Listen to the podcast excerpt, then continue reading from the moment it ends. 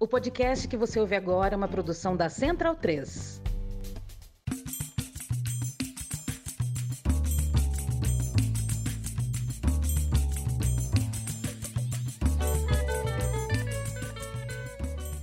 Sejam muito bem-vindas e bem-vindos a mais um episódio do Medicina em Debate, o seu podcast sobre medicina, política e saúde traduzidas para o dia a dia.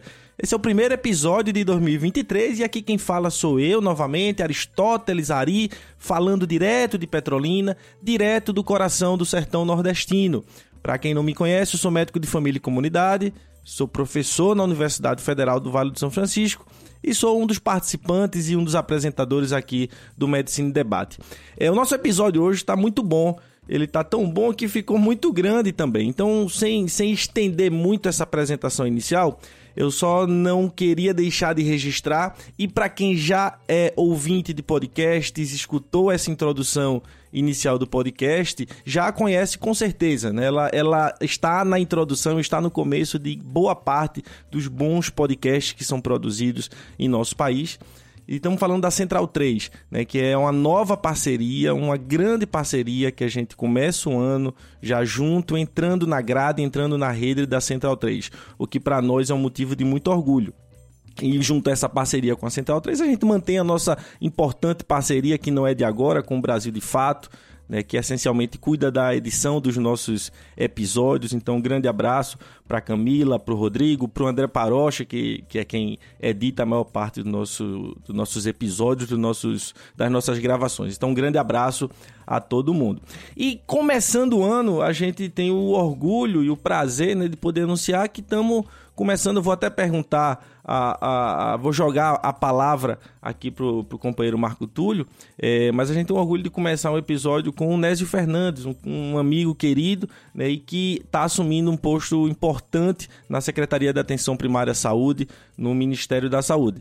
A gente fez a gravação no dia 28 de dezembro, ele ainda não estava ocupando o posto, inclusive foi o dia que ele é, renunciou à Secretaria de Saúde do, do Espírito Santo, renunciou ao seu posto de presidente do Conselho Nacional de Secretários de Saúde, né? então ele vai, vai poder é, falar também um pouco sobre isso durante o episódio, tá bom? Mas Marco Túlio, é, eu tenho, também tenho o prazer de poder te anunciar como novo participante, membro fixo do nosso podcast. Você já participou de vários episódios, mas a partir de agora é, você está aqui conosco. É, Marco, o que, é que achou da gravação? Foi muito bom ter tido essa oportunidade de conversar com o Nésio, né? E aí, pessoal, beleza? Deixa eu só me apresentar rapidinho, como eu sou um novo na casa. Meu nome é Marco Túlio, né? Eu sou médico de família e comunidade. Atualmente sou médico no, de uma clínica da família no Complexo do Alemão, no município do Rio de Janeiro. E talvez quando vocês escutarem esse episódio, talvez eu já não trabalhe mais lá e já seja médico de um consultório na rua, na região central do município do Rio de Janeiro. É, Ari, eu acho que o, o episódio foi incrível, cara. Tanto por pela figura do Nésio, né, por toda a sua trajetória que a gente conseguiu conhecer um pouco mais a partir dessa conversa, que foi meio extensa, né, porque eu acho que a gente foi se empolgando e, e a conversa rendeu muito pela, pelo conjunto de assuntos que a gente tinha para comentar, quanto por sua trajetória é, na saúde pública, né? O Nésio, apesar de muito jovem, já, já foi secretário de saúde de Palmas, foi secretário estadual de saúde do Espírito Santo por quatro anos, né? Durante grande parte desse período em que foi secretário estadual de saúde do Espírito Santo, também atuou como presidente do CONAS e teve um papel muito protagonista na, na, no enfrentamento da pandemia. É, e, e, e, se tornou uma figura de referência para todos nós que construímos a saúde pública no Brasil, assim. E foi uma conversa muito importante, assim, porque o Nésio, por toda essa trajetória na saúde pública, trouxe um conjunto de percepções de, e de propostas que eu acho que vão ser é, e que demonstram os caminhos que provavelmente vão ser, vão ser construídos nos próximos anos pelo Ministério da Saúde e mais especificamente pela Secretaria de Atenção Primária que ele vai dirigir. É isso aí, Marco. Então, mais uma vez, seja bem-vindo à equipe do nosso podcast. E aí, gente, para a gente não, não esticar mais ainda, eu queria dar apenas dois recados, né? O primeiro deles eu vou botar logo em seguida aqui, antes de, de colocar a nossa conversa com o Nésio, um recado de um grande amigo nosso, do Hernande, da Paraíba, que está lançando um livro junto ao Eimar Vasconcelos, ambos da Paraíba. Um livro muito importante, trazem elementos relacionados à, à, à permanente construção do SUS. Então vou botar o recado dele antes de botar a nossa conversa. E no final, para não esticar muito, em outros momentos a gente contextualiza um pouco melhor, mas estamos colocando uma homenagem musical. Eu acho que isso é uma coisa que a gente vai ter mais presente ao longo do ano no nosso podcast. E para começar logo, a gente vai, como um podcast que tem membros de todo o país, a gente vai colocar uma música da Rita de Cássia, que faleceu recentemente, uma das principais compositoras do nosso país, uma das principais compositoras é, de músicas nordestinas, de forró, e uma delas é essa que a gente particularmente gosta muito, Saga de um Vaqueiro. Então fica a, a nossa homenagem a essa grande artista nordestina. Vários séculos, um viajante chegou ao canteiro de obras da Catedral de Notre-Dame. Aproximou-se e ficou observando o duro trabalho dos operários. Diante de um deles, bem exausto, perguntou: O que você está fazendo? Você não está vendo? respondeu o homem. Estou quebrando pedra. E continuou irritado. Mais adiante, junto a outro trabalhador, também exausto, perguntou: O que você está fazendo? Já este homem disse: Estou construindo uma maravilhosa catedral. E continuou com a fisionomia cansada, mas sorridente. Essa história antiga, citada por Jean-Yves Leloup no livro Terapeutas do Deserto, é a base das histórias que foram contadas no livro Estamos Construindo uma Catedral Histórias de compromisso com a construção do SUS. Olá, Ari. Olá a todos do Medicina Debate. O meu nome é Hernando, eu sou enfermeiro e eu moro aqui em João Pessoa. E eu estou passando aqui hoje para divulgar o meu livro. Estamos construindo uma catedral escrito em parceria com o professor Eimar Mourão Vasconcelos. E eu gostaria de divulgar esse livro aí para a audiência de vocês, que eu sei que é enorme. Eu acho que esse livro vale muito a pena ser lido porque ele fala da história de pessoas que lutam todos os dias de maneira anônima, a maioria delas, e as histórias que eu conto nesse livro são de pessoas não completamente anônimas, mas bastante invisibilizadas, mas que efetivamente dão a sua vida para construir um SUS, ou seja, para construir essa catedral que a gente imagina ser o SUS. Então, Passei aqui rapidamente para isso e se vocês quiserem conhecer esse livro, em breve ele vai estar disponível aí, imagino que todas essas livrarias virtuais, mas por enquanto está disponível lá no site da UCITEC e também da livraria da Abrasco. Beleza? Muito obrigado.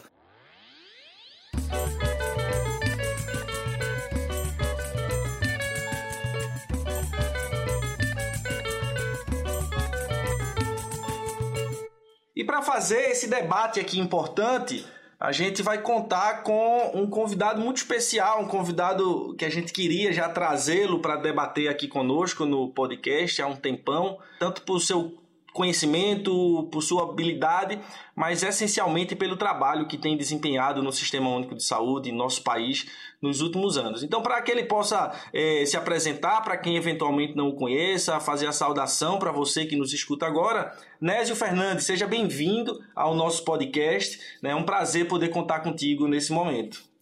Muito obrigado, Ari. Muito obrigado, Marco. Satisfação enorme estar com vocês. Pedir desculpas, Aristóteles, pela demora aqui do nosso encontro, mas uma satisfação enorme acho que, o encontro acontece num momento muito bacana, onde a experiência já quase floresce para todos os trabalhadores e trabalhadoras do Brasil. Então, vai ser, um, sem dúvida nenhuma, um tempo muito gostoso que eu, que eu vou poder participar com vocês aqui. Muito bom. Nésio, a gente já no início, na introdução, falou um pouco do, do seu trabalho é, como secretário de saúde no Espírito Santo, como presidente do Conselho Nacional dos Secretários de Saúde, mas se você quiser falar um pouco também sobre sua formação, sobre o seu trabalho, se apresentar para quem eventualmente não te conheça, fica à vontade. Ari, eu sou um, um, menino do interior lá de Santa Catarina, né? Cresci na Serra do Tabuleiro, uma cidadezinha que na época, nos anos 80, tinha 3.200 habitantes. Então, hoje tem 2.800 e de lá então, fui para a capital aos 10 anos e passei então na adolescência militar no, no movimento estudantil. Fui da União Catarinense dos Estudantes, fui militante da UNE uhum. e fiquei seis anos fazendo fisioterapia no Brasil e depois tive a grande oportunidade, a linda oportunidade de viver num país socialista durante quase sete anos.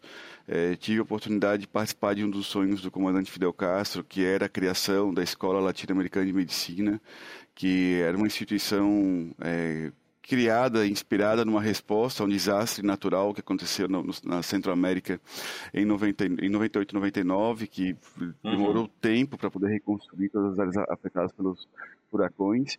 E o querido Fidel Castro disse que era necessário formar médicos para a América Latina, médicos de novo tipo, então acabei indo em 2006 para Cuba, eu voltei em 2012, revalidei meu diploma na Universidade Federal é, de Minas Gerais e tive a experiência de poder ter visitado o Amazonas, o Ceará, diversos estados brasileiros ainda em 2012 e acabei parando em Palmas, no Tocantins. Né? que é uma uhum. capital linda, nova, uma capital de imigrantes, que tem um, uma energia muito interessante, porque as pessoas não são de Palmas.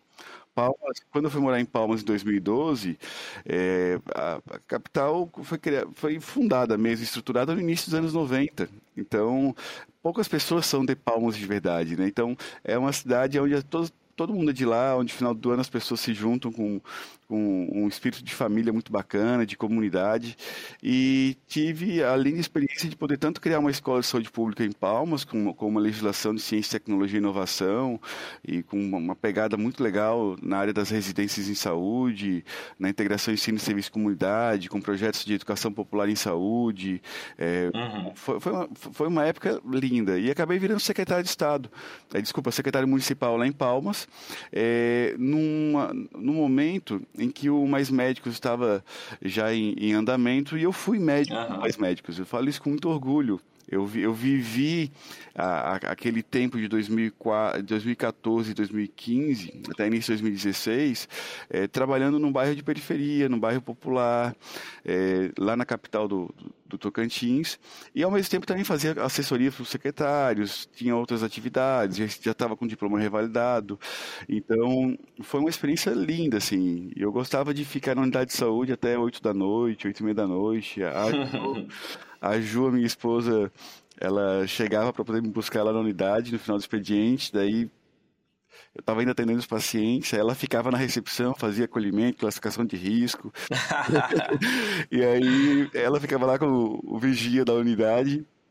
E foi uma experiência muito linda mesmo, assim, Ari. Eu sou um apaixonado por essa perspectiva de poder criar vínculo, conhecer as pessoas pelo nome. E, e eu acho que a, a saúde pública, esse espaço que eu vivi, de tanto poder me formar num espaço é, público, né, onde a educação era tratada como um direito, e neste caso da Elan, a educação tratada como uma estratégia de soberania dos povos, uma estratégia de formação, de garantia do acesso aos povos da América Latina, mas é, esse espaço de poder ser um filho de trabalhadores assalariados, tendo estudado em universidade comunitária no Brasil, num projeto como o da Elan depois, filho de trabalhadores assalariados, e que não tinha nenhuma perspectiva, nenhum parente importante para poder ocupar espaços e ter formações que antes eram somente dos filhos da aristocracia. É, eu tive essa linda oportunidade de poder depois ser secretário municipal de saúde Aí em 2018 acabamos aí tendo diversos percalços é, no fenômeno das eleições, né? Uma derrota uhum. grande para todos os setores progressistas, especialmente no Tocantins tiveram tivemos duas eleições em 2018 tivemos uma eleição complementar no início de 2018, onde o nosso campo político, que foi se constituiu em, em uma frente de, de, esquerda, com o PDT, o PT, o PCdoB, o PSB, diversos partidos, partidos de centro também, sofreu uma grande derrota naquela eleição suplementar e depois, no final do ano, também sofremos uma derrota junto com todo o campo do Brasil. No entanto, no sudeste do Brasil, existiu aqui na, na na pontinha aqui na, de, entre Bahia, apertado entre Bahia, Minas e, e o Rio de Janeiro, é, um líder socialista, o Renato Casagrande, foi eleito governador do, do Espírito Santo e o único governador progressista de todo o bloco sul-sudeste. Essa posição, esse é o contexto o macro político de ter um Casagrande do PSB no sudeste brasileiro. E aí, no final de 2018, o Renato me convidou para fazer uma consultoria né, sobre um diagnóstico da situação de saúde aqui do Espírito Santo. Ele ainda não tinha um secretário da saúde escolhido. E eu passei aqui dois meses viajando os municípios, os hospitais, conhecendo a rede e fiz um diagnóstico e apontei algumas diretrizes para a saúde pública do Estado. E foi quando então o Renato, por esse, por esse, período assim, 27, 28 de dezembro, já no finalzinho do ano, depois de ter apresentado o relatório para ele, sem ter feito nenhum convite antes, ele pergunta, Nésio, você topa ser secretário de Estado aqui de Espírito Santo? Eu falei, cara, Na hora, né? E eu acabei conhecendo um ser humano extraordinário, que é o Renato Casagrande. Vivi um período muito bonito aqui com o povo capixaba. Ari, Marco, assim, o Casagrande ele tem uma relação com o povo capixaba que é uma relação assim quase caudilhesca, assim. É uma pessoa que tem um, um, vínculo direto com o povo, tem uma relação não intermediada por forças políticas ou por partidos tem uma, ele tem uma pegada popular muito bonita, né? Eu, eu lembro quando a gente descia do, do helicóptero para algumas atividades e se a, o evento fosse até 3, 4 quilômetros de distância, ele ia andando. Entrava na casa uhum. das pessoas, abraçava, cumprimentava. O povo capixaba volta no, no 40 e no Casa Grande há mais de 30 anos. Né? Uhum. Então, assim, e acabei vivendo uma experiência muito completa aqui. Né? E aí a gente pode falar depois ao longo do podcast aqui. E me constituí como médico sanitarista, né? minha titulação em Medicina Preventiva e Social, Administração de Saúde. Acho que a gente tem aí um, um, um resgate da medicina social urgente, necessário em todo o país. É, a gente está numa pegada é, da medicina muito perigosa para a própria medicina, né? Esse fenômeno da atividade ultraliberal, da outra especialização, da perda do foco né, no cuidado centrado no paciente, as, nos aspectos clínicos epidemiológicos. E a pandemia serviu para isso, né? É que na pandemia a gente conseguiu é, se preservar na perspectiva de fortalecer o SUS e de construir alianças necessárias para que o sistema de saúde pudesse ser fortalecido, legitimado e liderasse o Espírito Santo no contexto é, de, um, de uma pandemia que estava num ambiente ultrapolarizado, né, com posições negacionistas que apoiavam o vírus, que apoiavam o pior que podia acontecer na pandemia, e e aí, então, dentro do âmbito do Conselho Nacional do Secretário de Estado da Saúde, do CONAS, eu passei a ter uma atuação muito intensa desde o primeiro ano. E aí tive contatos com quadros de mais de 13 partidos políticos que compõem o CONAS, essa estrutura que eu tenho dito que é uma, uma reserva técnica de outra qualidade do Sistema Único de Saúde, que são os quadros do nosso CONAS, querido uhum. toda a turma que nós temos lá. E o CONAS cresceu nesse período, né? E nesse último ciclo agora eu acabei sendo escolhido pelos colegas para presidir a entidade e chegamos então no momento das eleições presidenciais, onde, onde a a nossa organização construiu um conjunto de propostas a todos os presidenciáveis e tratamos de interferir, então, nos debates nacionais e apresentando caminhos para o nosso sistema único de saúde. É isso. Tenho 40 anos, tá, gente? Por favor, não façam como. não façam como um colega da, da, da, Anvisa, que outro dia, finalizando uma reunião com a Fiocruz, com o Butantan, várias sociedades médicas, termina a reunião e fala assim, pô, Rez, eu quero ver depois a foto do teu netinho aí que vai nascer, eu vi na rede social. eu, olhei assim, não, não acredito, cara. Eu fechei a, a, reunião, entrei em contato com meu colega, da, diretor da, da Anvisa, e depois com o próprio colega. Falei, pô, cara, é minha esposa, cara. eu, eu, eu, não tô, eu tô mais pra um, 40, com, pra um quarentão arrombado do que pra você se, se sentar enxuto, entendeu? Não, não seja exagerado, não seja exagerado, Lésio. Mas muito bom, viu, Lésio, poder ter essa oportunidade de escutar um pouco aí do seu, da sua trajetória. E aí, pra gente já começar, a gente tem, vocês vão, você que nos escuta agora vai ver que temos, vamos, escolhemos tópicos que são fundamentais. A gente poderia fazer um programa para cada um desses tópicos que a gente vai trazer, mas a ideia aqui é a gente apresentar uma visão mais geral é, a partir desse olhar compartilhado por Nésio conosco, Marco Túlio é, e comigo é, nesse episódio. Antes, propriamente de a gente começar com o debate, eu queria deixar evidente que a gente está gravando no dia 28 de dezembro de 2022. Vejam a disposição do nosso camarada Nésio, né, que a gente está aqui prestes a chegar no, no ano novo. É, mas a ideia era garantir esse, esse, esse episódio agora, porque certamente vamos tocar em pontos que são importantes. Tem muita coisa que vai acontecer aí nos próximos dias, provavelmente, inclusive, quando esse episódio estiver no ar, né? Mas é, é importante a gente ressaltar o momento em que a gente grava isso aqui, tá? E aí, para a gente é, é, começar com a introdução. É, eu sei que a gente sabe que você participou aí dos trabalhos da, da equipe transição. Eu acho que nunca uma transição foi tão comentada e tão esperada como a gente acompanhou nesses, nesse, nesse, pelo menos nesse período de República Nova. Né? E particularmente para a saúde, para nós que acompanhamos e vivemos o que foi a pandemia, né? a gente tinha uma expectativa muito grande.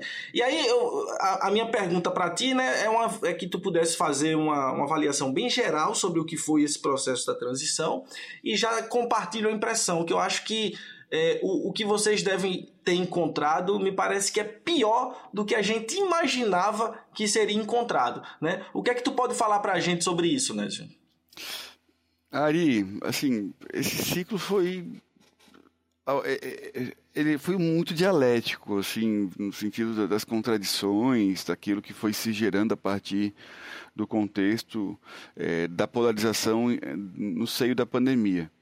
É, eu digo porque o ciclo Bolsonaro ele inicia com uma agenda de corte liberal para a saúde, sob a liderança do Mandetta. Mandetta.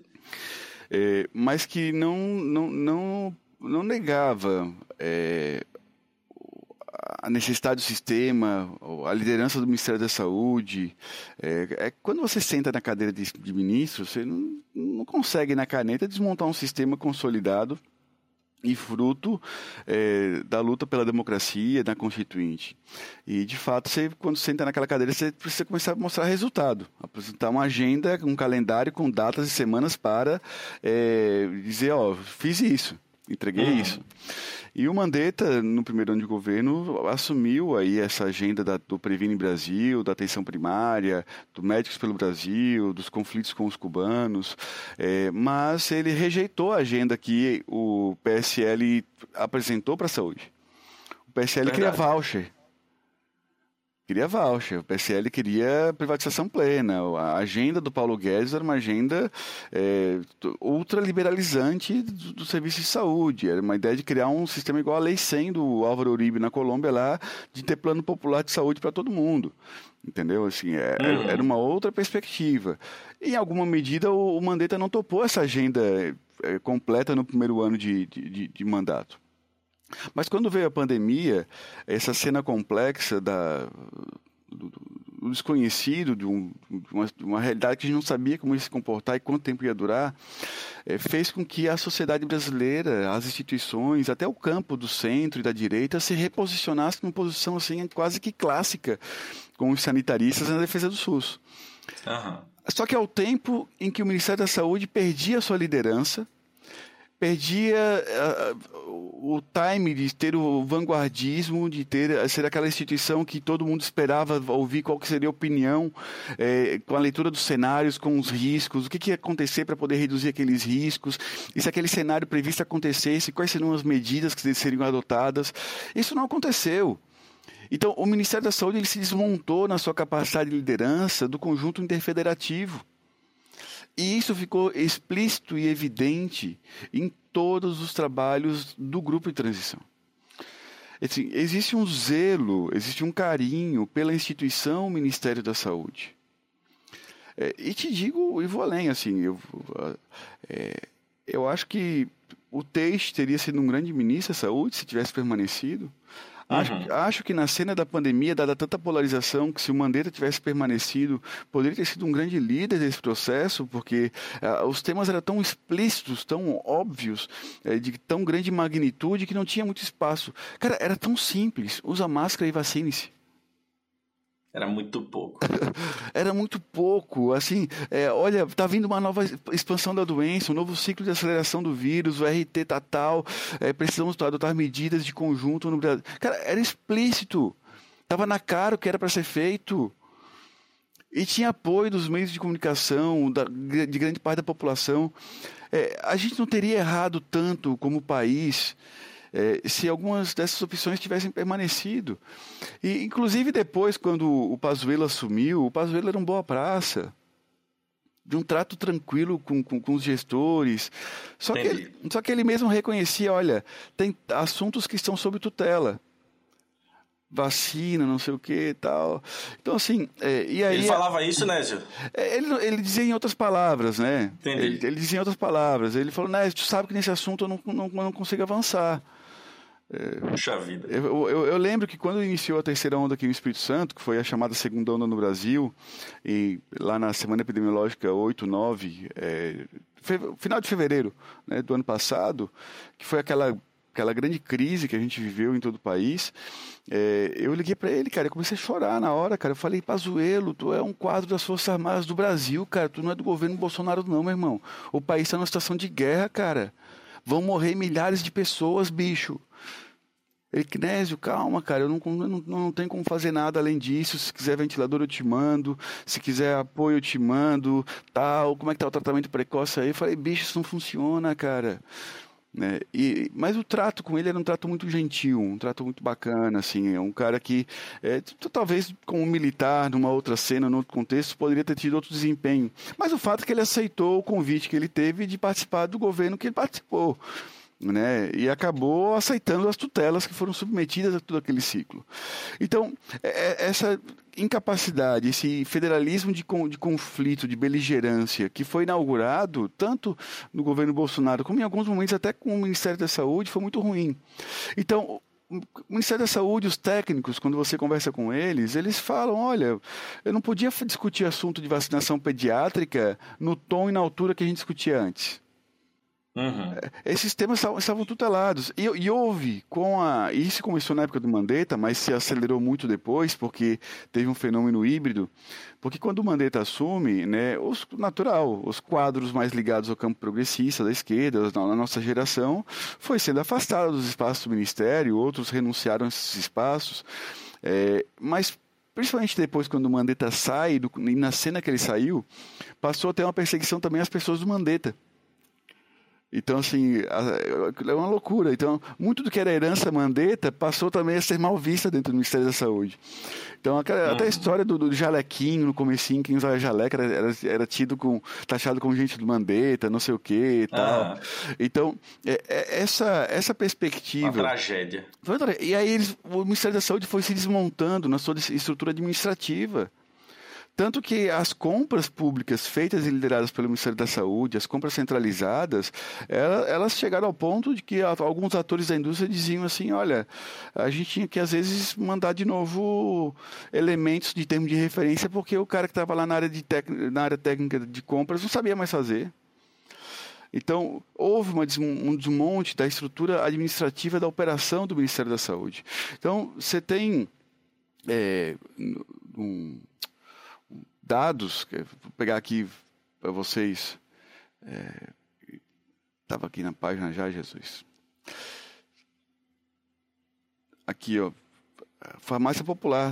Redução, queda de 59% da oferta de medicamentos de uso contínuo e a redução substancial de, de usuários do Farmácia Popular. Alguns, alguns programas, e eu acho assim que isso, isso talvez é, eu não sei, a, a, a, psiquiatria social, a psicologia social vão ter que estudar isso com maior profundidade, mas é, o farmácia popular e uma redução do acesso gigantesca contra aos medicamentos existiu como fenômeno objetivo no governo Bolsonaro e não houve grandes levantes, não houve grandes eh, mobilizações em torno disso. Uhum. Redução de 51% do número de profissionais mais médicos. A DAPS começou a prover profissionais mais médicos, é, mas está colocando médico onde não era difícil colocar médico. Está colocando médico onde mais médicos já colocava. E naquelas áreas de difícil fixação mesmo, a DAPS não coloca médico. Então, é, só que a gente perdeu quase 8 mil médicos nos programas de provimentos federais. E também não houve grandes mobilizações não houveram, a gente não, não, não teve uma capacidade de, de contra-resposta é, é, significativa. E, e, acho que todos esses desmontes, eles aconteceram, Ari e Marco Túlio, é, numa cena de uma relativa apatia, de, de, de grandes respostas de resistência é, em todo o país.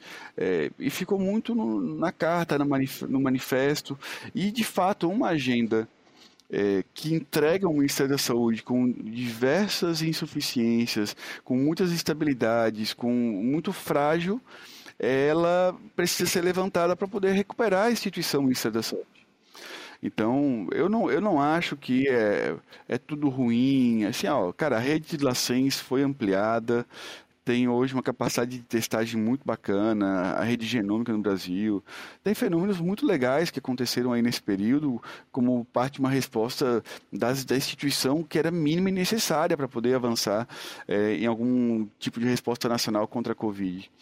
É, então, existiu aí quase 10 mil equipes a mais de saúde da família ampliadas nesse período aí essa bagunça, saber qual método que utiliza para calcular tudo mais, mas houve, houve uma expansão da estratégia em diversos municípios e estados, mas o, o tema que essas respostas pontuais é, é, esses elementos interessantes que, que, existiram nesse período, na cena, no contexto que, que eles existiram, ele, ele, eles são muito mais expressão de resistência, da insistência de alguns atores dentro do Ministério da Saúde, de alguns uhum. secretários, uhum. de equipes técnicas, do que uma agenda que o governo apresentou para o SUS, para o Ministério.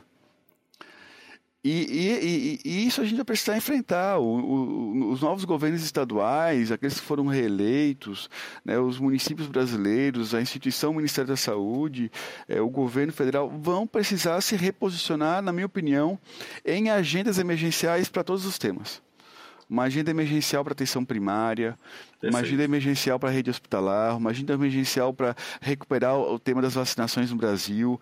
É, esse tema da agenda emergencial é por quê? Porque se a gente ficar seis meses de conferência, de grupos técnicos, seis meses discutindo, para chegar no final do ano que vem entender, revisar a PENAB, não sei o que, tá, não vai dar. Perfeito. A gente não vai responder no time, no tempo que precisa. Gente, quem, quem, quem acompanhou o Lula e o Alckmin nessa eleição entendeu a mensagem. Os dois estão agoniados com esse assunto do SUS, da saúde. Uhum. Eles, quem não der resposta em 120 dias, em seis meses, e se as pessoas não começarem a elogiar pelo menos o esforço, o movimento, a mobilização, a gente pode ter outra troca. É, mas não, eu não estou falando só de troca de ministro ou de secretário. Troca de agenda. Porque o que tem de gente oferecendo solução fácil, solução pirata para o Sistema Único de Saúde, tem uma fila gigante. Só que nós que somos de um campo sanitarista mais clássico, que a gente bebe do fruto daqueles que nos antecederam. A nossa geração aqui, esse, esse quadro, essa geração bonita de gestores, a nossa geração aqui que tem entre 35 e 45 anos aí, é, que despontaram em vários lugares do Brasil, em diversas experiências municipais, nacionais, nos, nos, nessa última década, a gente só está aqui porque veio gente antes que lutou pela reforma sanitária. É, nós fazemos parte, nós bebemos, bebemos esse núcleo. Só que esse núcleo precisa, nessa oportunidade agora, apresentar soluções pragmáticas, uma agenda concreta. Então, se a gente não souber entender qual é o espírito do momento, qual é a cena, né, as necessidades de mudanças e, e, um conjunto de decisões pragmáticas para poder retomar uma agenda de fortalecimento do SUS com um resultado, com respostas rápidas, a gente corre um risco de outras agendas ganharem é, força no debate e na disputa do sistema de saúde. E o sistema está em disputa. O sistema está em disputa. Grandes, grandes consórcios de tecnologia da informação, grandes consórcios ligados a empresas de telemedicina estão se organizando para vender uma saúde barata é, no sentido de é, não ter que ter toda uma infraestrutura de território implantada, para vender soluções fáceis que não dão cuidado longitudinal, que não Perfeito. dão método clínico centrado na pessoa, que não são resolutivos e que de fato podem gerar uma outra bomba de exames e de outros procedimentos dentro do SUS desnecessários. Então, essa agenda mais complexa que a gente topa, ela precisa dar resultado. A entrada do capital estrangeiro na saúde, que inclusive foi uma decisão de um governo do nosso campo, ela é algo que levanta preocupações, porque cada vez mais nós caminhamos para que as decisões da Conitec se incorporam ou não incorporam medicamento é, no sistema de saúde vão influenciar na cotação da bolsa de empresas privadas. Cada vez mais as decisões, o critério de quantidade de ambulância do SAMU, de unidades móveis do SAMU, é, para territórios, tempo de resposta, vão influenciar as empresas de capital estrangeiro que vão financiar serviços é, do SAMU no Brasil inteiro. Então, é, e isso cada vez mais vai o quê? Vai criando um ambiente onde se constrange o espaço protegido de autonomia e de decisão no âmbito da administração pública de saúde.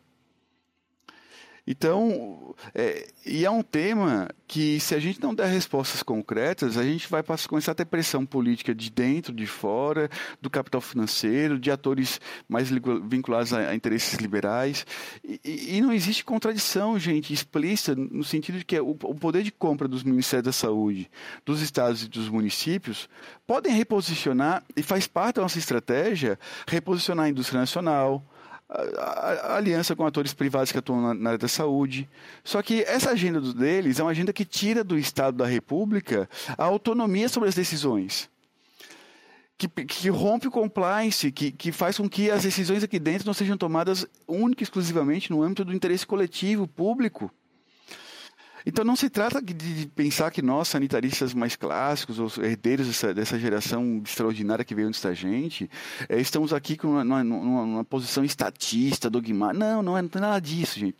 Eu estou só dizendo o seguinte, a gente precisa ter no âmbito da gestão pública, da República, um espaço protegido para decidir sem conflito de interesse para garantir impessoalidade nas compras públicas, para garantir que interesses privados não sejam é, não ganhem prevalência é, é, sobre o interesse público. E para isso precisa ter um Ministério da Saúde e um governo independente, não refém de grandes grupos e grandes corporações que vão poder vender, que vão poder participar, que vão poder, mas regulado e, e, e dirigido dentro de uma estratégia de Estado soberana. Né? Então, aí eu acho que o, o, o que a gente fez na transição foi talvez ter se aproximado muito a, a essa cena na sua intimidade. E eu, infelizmente, eu tenho uma coisa para dizer que é o seguinte: talvez os principais dados da transição a gente não teve. Uhum. Porque grande parte deles foram colocados em sigilo, muitos dados vieram depois já da finalização oficial dos trabalhos, então houve uma, uma segunda consolidação posterior que está no, documento, que tá no documento final. Então eu acho que o documento de transição e esse trabalho lindo que foi liderado pelo Quioro, pelo Temporão, que o ministro Padilha, a Anísia, o, o irmão que eu ganhei na vida aqui, que me aproximei muito recentemente, que é o Massuda, e outras pessoas conseguiram construir é, na coordenação, junto com esse timão que a gente foi no Recrutados, do qual pude participar também, é, ele é um ponto de partida. Ele, a gente vai conseguir mesmo, são nos primeiros 20, 30, 40 dias, se apropriar melhor dessa agenda lá dentro do Ministério da Saúde e entender o, o que deve ser apontado como decisão imediata e a perspectiva de médio e longo prazo. Eu, eu faria, Ari, uma agenda de 54 semanas para o Ministério da Saúde, entendeu? Uma agenda de 54 semanas, de um ano, é, com muito pragmática, de, de entregas, de, é, uns ciclos rápidos de avaliação, é, para poder garantir que a gente mobilize o país inteiro, todos os atores interessados em apostar no SUS, é, porque esse primeiro ano do governo Lula vai ter muitos desafios, muitos desafios. Muito bom, Nézio. Marco. Nézio, até é, me senti provocado um pouco por essa sua última fala, até estava estava com a ideia aqui de participar, tentando trazer alguns temas mais polêmicos, mais é, da atenção primária relacionada à PNAB de 2017, ao Previno Brasil. Mas eu queria até te ouvir um pouco sobre isso. Assim, você fala assim, que é necessário fundamentar uma agenda de 54 semanas, né, dos, dos primeiros meses de governo.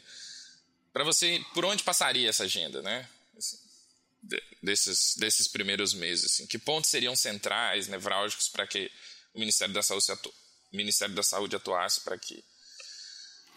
É, primeiro, assim, você tem ah, aquilo que é o diagnóstico nosso interno, é, do CONAS, do CONASEMES, das instituições que produziram de maneira muito rica e criativa propostas para o próximo período, que são agendas muito profundas, cheias de detalhes, com algumas divergências, com nuances distintas, mas que no, no grande bloco tem muita convergência ou muito paralelismo. Ou se cruza ou caminha de lado. Mas é, existem a agenda da grande política. E o presidente Lula já disse o que, que ele quer. Ele quer retomar rapidamente coberturas vacinais. Ele quer fazer o Zé Gotinha voltar a ter um monumento lá em Brasília e ser respeitado pela família brasileira, pelas crianças brasileiras. Ele não quer que crianças morram por, por doenças imunopreveníveis. Seria um desastre, assim, Marco, voltar a polio em pleno começo de governo Lula no Brasil. Seria, seria, um desastre. Seria, um, eu, eu, é, seria chocante. Seria. É, e essa é uma agenda que o, o chefe encomendou claramente, então tem que responder. Tem a agenda da atualização da resposta de enfrentamento à pandemia, que não acabou. O estado de emergência volta ou não volta? Porque aqui, ah não, a pandemia hoje só está matando mais idosos. Cara, no Espírito Santo, esse ano, é, a cada dois dias morria uma pessoa com menos de 53 anos, sem comorbidade e de Covid-19. 22% dos óbitos que tivemos no Espírito Santo esse ano, até o início do mês passado, que foi quando eu consolidei esse dado, é, apontou que é como se fosse um assassinato numa cidade a cada dois dias, assim, por doença imunoprevenível. E a ampla maioria sem o esquema completo de vacinação ou não vacinado. Né? Não, não, desculpa, é erro. É, com os menos de 40, 53 anos, a ampla maioria são não vacinados. Porque quem tomou duas doses de vacinas e uma dose de vacina tem uma taxa de mortalidade muito menor do que quem não vacinou. Então, pelo menos aquele cara que começou a vacinação uma, com uma ou duas, ele já tem uma redução gigantesca de taxa de mortalidade. E é, nós podemos ter novas ondas no ano que vem, porque existe um padrão sugestivo é, de sazonalidade da Covid-19 e se a gente tiver, a partir da semana epidemiológica 8 e 9, de novo, uma nova expansão de SRAG no Brasil, como teve esse ano, onde foi SRAG pediátrico, bronquiolítico, com Covid, com tudo junto ao mesmo tempo misturado, nós não, não preservamos em todos os estados leitos de isolamento para um fluxo assistencial de acesso adequado, tanto pediátrico quanto adulto, para poder dar conta de todas essas doenças rodando simultaneamente. Se surge uma nova variante que descola da Omicron e que tem um escape vacinal com, é, é, da imunidade celular é, é mais significativo, a gente está estamos no sal. Uhum. Então, assim, e essa agenda de resposta à pandemia, ela deve acontecer de maneira atualizada no próximo ano, porque aquilo que a gente desenhou de estratégia nesses dois anos vai estar desatualizado. E a questão do acesso a consultas e exames especializados, a cirurgias, que, que assim, Marco, não é só um, um cap... não é capricho de ninguém discutir esse assunto. Cara, é uma urgência, bicho. É uma urgência. E eu te digo mais, assim, Marco, é, o, o, dilema do acesso no SUS, ele não é só um dilema de acesso às consultas médicas especializadas. É um dilema de acesso também na atenção básica. Nós criticamos nos anos 90 a proposta do Banco Mundial de ter a atenção básica que só cuidasse de programa. A gente queria lá, não, que nós sanitaristas vamos fazer uma atenção básica de cuidado integral, longitudinal, que dê conta das condições de saúde, das determinantes. Só que, querido, assim, o, o, o dimensionamento de população por equipe que nós consolidamos nesse período, ele faz com que as equipes fiquem 80% do tempo só com o programa ou com o hiperusuário, hiperutilizador. Só para quem está nos ouvindo aqui, é, hiperutilizador são usuários lá na atenção básica que chegam a ocupar 30%, 40% da agenda em, em algumas situações, é, com os usuários que são que repetem lá muito uso da agenda da unidade e que existem metodologias de cuidado específica para eles. Então, assim, entre hiperutilizador e, e programa, a gente tem. É, eu, quando eu trabalhava lá em Palmas, eu chegava a ter 28, no máximo eu tive 30 gestantes fazendo pré-natal comigo. Mas eu tinha um colega na região sul, lá no Taquari, que tinha 54 gestantes. Minha equipe está com 77, Inês. Olha só, cara. Meu irmão, como é que você faz, cara? 57 gestantes, como, como é que organiza acesso avançado? Como é que organiza é, acolhimento com classificação de risco para atender no tempo certo o paciente certo? É, não faz, cara. E a quantidade de unidade básica que ainda trabalha com fichinha, que tem lá chega lá de manhã cedo para pegar uma das 15 fichas, das 20 fichas, não que acabou a ficha. Cara, é um negócio horroroso. Uhum. Então, o dilema do acesso, ele está na atenção primária também. Ou a gente redimensiona, ou a gente pensa é, e reconhece que a atenção básica talvez não vai resolver tudo. Ela, ela, ela precisa ter um, um escopo, um escopo de, de atuação é, mais é, honesto, vou, vou chamar assim. Porque a gente criou, Marco, uma, uma lógica que é o seguinte: para cada política nacional que a gente cria, para cada CID que cria um protocolo no Ministério da Saúde, é um, é um, é um esquema mecanicista. O que, a, o que faz a atenção básica, o que faz a média atenção secundária especializada, o que faz a atenção terciária, o que faz a, a, a rede de urgência e emergência, o que faz a vigilância como que se, cada vez que você coloca mais responsabilidades e, e, e que exigem é, dedicação humana, competências, você não redimensionasse também as capacidades, não redimensionasse também o recurso humano, o, as competências que aquele nível de atenção tem, articulação em rede, incorporação tecnológica. Então, essa discussão é uma discussão que ela tem que ser enfrentada rapidamente porque senão a gente vai ampliar muito, ou talvez o acesso a algumas consultas exames de cirurgias, e o bypass na atenção básica ele pode acontecer de maneira muito perigosa. Então a gente precisa consolidar o papel de coordenação da APS, talvez reconhecer que alguns serviços também devam ter acesso direto sem necessidade de passar pela atenção primária, entendeu? A é, atenção primária consegue, na minha opinião, se tiver um, um, um programa de educação permanente, desenvolvimento de algumas competências, é, manejar muito bem o que é transtorno de ansiedade e depressão. Tanto com o médico de família, com o psicólogo do NASF, com a equipe. Mas tem transtornos orgânicos, transtornos mais complexos, que eles precisam ter serviços é, é, especializados, específicos para outros transtornos. Então, um, paciente com esquizofrenia, um paciente é, psicopata, uma criança psicopata, é, você tem uma, uma, série de condições, que são condições que existem nos territórios, que a, a atenção básica não vai dar conta. Ela pode, ela, e ela vai participar de um cuidado longitudinal, da, da criança com fibrose cística que, que, claro. que, que, cresce, que vai ver a puberdade. Eu, eu tinha paciente com fibrose cística na atenção primária.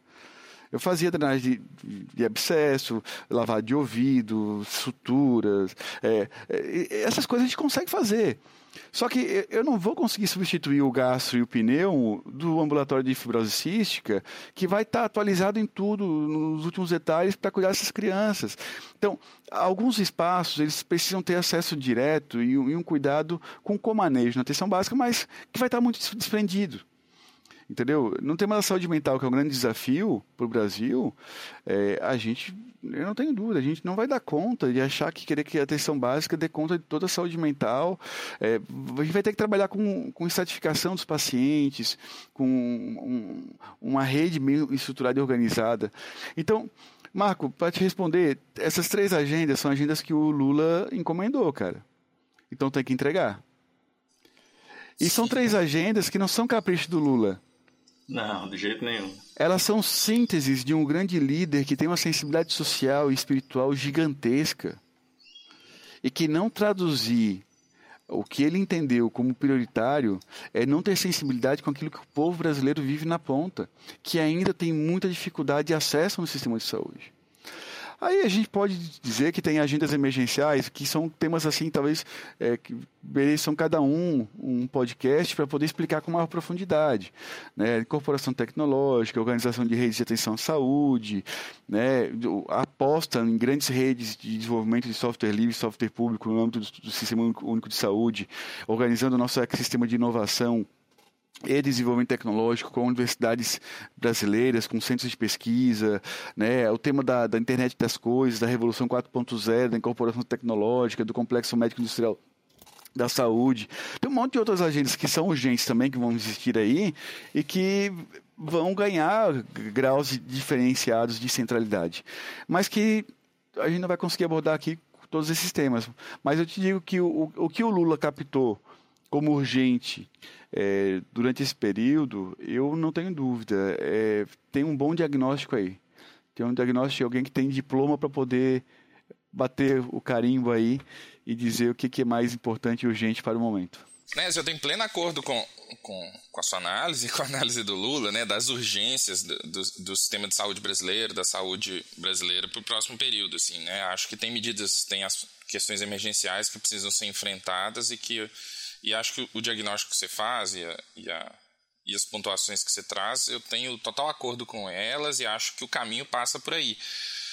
Porém, a gente, como podcast aqui, além das questões emergenciais, tem um conjunto de medidas estruturais de fundo da atenção primária que nos cabe também discutir, assim, né? Que eu acho que vão ser é, tarefas, pautas e temas que a gente vai discutir ao longo dos próximos anos na saúde pública, no sentido de, de, de, de melhorar, né, de reorganizar se necessário, de ampliar a atenção primária no Brasil. E eu queria passar por alguns desses pontos, assim, né? É um tema bastante vou dizer consensual. Assim, eu tive no Congresso da Brasco, você estava por lá também, e me pareceu que um tema muito consensual no Congresso da Brasco é uma crítica profunda à nova política de financiamento da atenção primária, o Previne Brasil.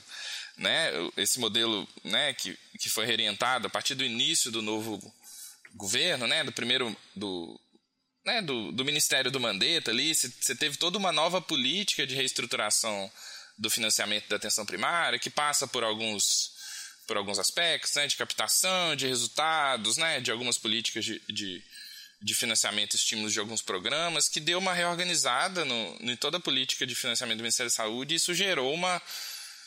A minha impressão é que gerou uma desorganização do, do, do processo de financiamento das equipes de saúde da família e tem, é, tem sido alvo de críticas muito fortes, assim, né? Me parecia. Quando se falava na revogação do Previne Brasil no, no Congresso da Brasca, assim, entre os sanitaristas, entre os, os pesquisadores da área e os trabalhadores que estavam presentes no Congresso, isso era aplaudido de pé, assim, era das coisas que mais gerava é, ânimo às pessoas, comoção às pessoas, assim, era o que, oh, isso, isso gerava uma, se quisesse fazer uma fala de, de impacto, você criticava o Prevent Brasil, que isso ganhava, ganhava pra ganhar.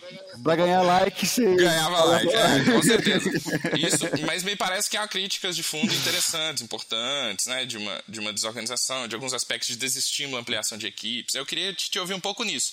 E junto disso, numa questão anterior ao Previne Brasil, mas que eu acho que está dentro do mesmo processo, né, pós-golpe de 2016 e, e, e, de governos neoliberais é a PNAB de 2017, que de alguma forma também flexibiliza é, o modelo de, de, de equipes de, de atenção primária no Brasil. Né? Deixa de, de ter uma exclusividade nas estratégias, na estratégia de saúde da família, apesar de estimular com o modelo prioritário, mas abre possibilidades para novas equipes, como as equipes de atenção primária.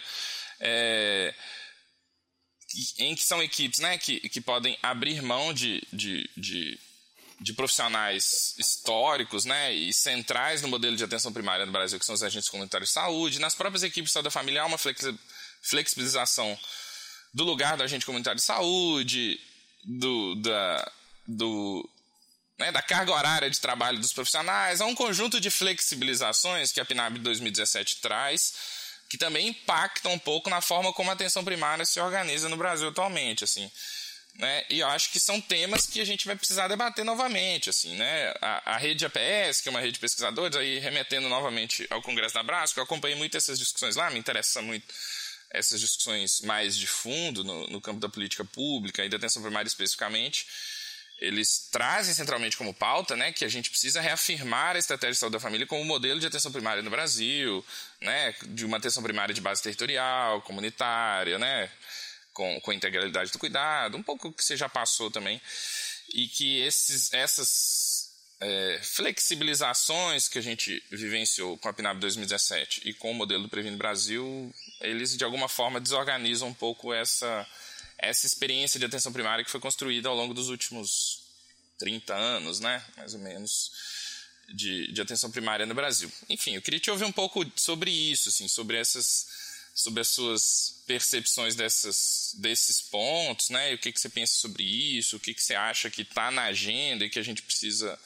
enfrentar aí no médio prazo, né? Enfrentando, é, passadas essas questões mais emergenciais, né? E junto delas também, né? Porque a gente É um pouco isso, né, que eu queria. Tá bom. Assim, Marco, eu presidi o CONAS até o dia de hoje. Né? Hoje entreguei minha carta de renúncia aí no CONAS. Fiz a minha carta de saída da Secretaria de Estado da Saúde de renúncia do CONAS, mas nesse período que eu tive dentro da entidade dos secretários de Estado da Saúde, foi um período onde eu aprendi muitas coisas, assim, e aquilo que é política nacional pactuada entre partidos não deixa de ser política de governo. Passa a ser uma política da, da, agenda do Sistema Único de Saúde, da contribuição é, dos, de, de, todos os atores que, da, da gestão, que ouvem áreas técnicas, ouvem instituições, que criam consensos, pactuam e, e vivem essas políticas. É, o revogaço do Previno Brasil seria, no primeiro mês, uma irresponsabilidade absurda. Assim, você tem é, instrumentos de financiamento vinculados ao pagamento naquele mês, aos uhum. municípios. Não tem sentido fazer revogaço de uma política que ela tem um financiamento contínuo, que tem toda um, uma questão estruturante aí da, do próprio Sistema Único de Saúde. Seria uma decisão de fígado totalmente irresponsável que os próprios órgãos de controle iriam dizer, cara, qual é a motivação técnica administrativa para isso aí? O que, que você vai colocar no lugar? Então, é, tem esse elemento. Não dá para revogar o Previne Brasil. Eu vou te falar uma coisa, Marco. Assim, a proposta inicial do Previne Brasil que a equipe do governo federal trouxe era muito ruim. Se o que está hoje já está submetido a um monte de crítico, o que eles apresentaram no começo não era apresentável. Então, assim, é, e, e, recebeu contribuições de muita gente, foi pactuado em City e, no entanto, demonstrou, é, na verdade, uma incapacidade do próprio governo federal de implementar a agenda que ele mesmo propôs e pactuou. Estava é, previsto no Previne Brasil mais de 20 indicadores com financiamento adicional para cada um. Então a ideia era que, na medida que adicionasse novos indicadores, e parou lá, tem lá sete, oito indicadores que estão se discutindo aí basicamente, é, que são os principais, mas era para chegar a mais de 20, e a cada um adicionado mais financiamento. É, e congelou. Então, posso dizer que o Previne Brasil é uma agenda incompleta do próprio governo Bolsonaro. Porque eles demoraram para poder puxar as rédeas desse projeto durante alguns meses, porque, como era herança mandeta, demorou para para pegar no tranco e eles entenderem que ali tinha elementos que poderiam ser é, avançados dentro do contexto da proposta do governo federal e eles quiseram retomar isso tardiamente, na minha opinião. E com pouco acúmulo de convencimento institucional interno no próprio Ministério da Saúde.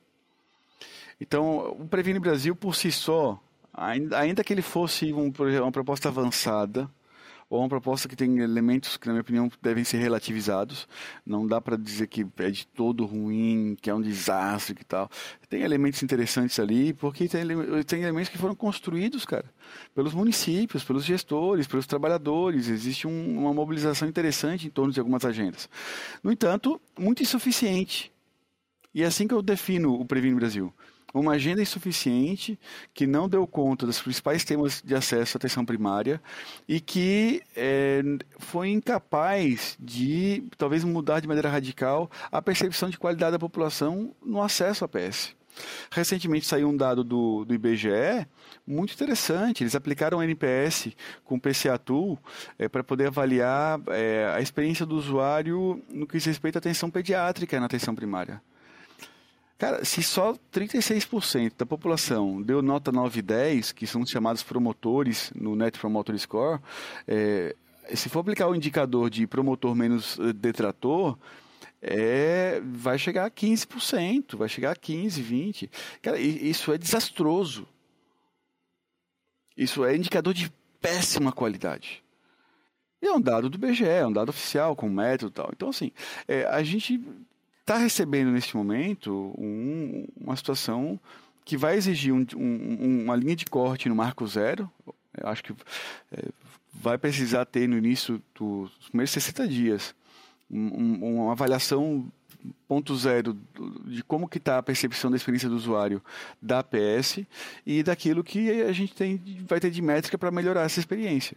Então, o Previne Brasil, na minha opinião, ele vai ser reformulado, ele vai ser porque por si só ele seria reformulado, acho que dentro até de um próprio governo Bolsonaro, se Bolsonaro fosse reeleito. É, não acredito que eles iriam manter essa agenda que o Mandetta trouxe. Né? E é, vamos buscar aí um debate, talvez, da reformulação é, com o CONAS, com as EMS, para poder pensar o que, que dá para decidir sem muito debate, o que, que a gente pode abrir, talvez, de debate mais de longo prazo aí com todos os atores. A gente precisa ouvir a rede da PS, a rede APS, a gente precisa ouvir é, os setores clássicos, precisa ouvir também é, algumas experiências locais que têm contribuições muito bacanas no âmbito da organização da PS. Então, só que isso vai exigir mais tempo.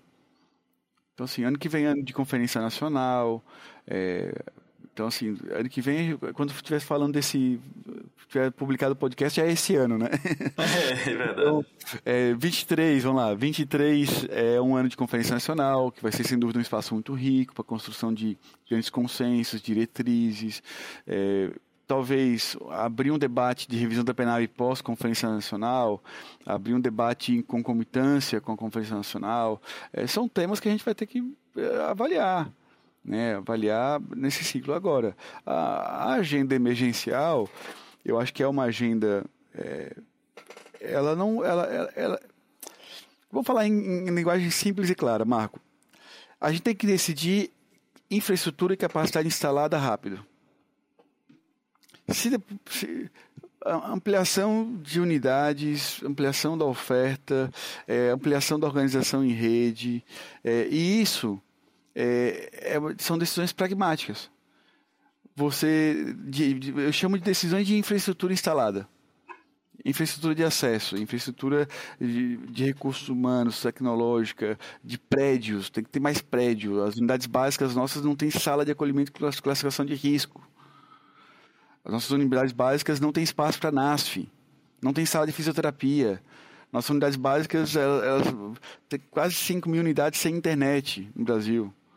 Então, é, é, isso é pragmático, Marco. Isso tem que decidir rápido e fazer. Então, colocar o NASF com escopo ampliado e espaço para ele atender lá no território, é, eu não preciso discutir muito isso. É decidir fazer e fazer, entendeu?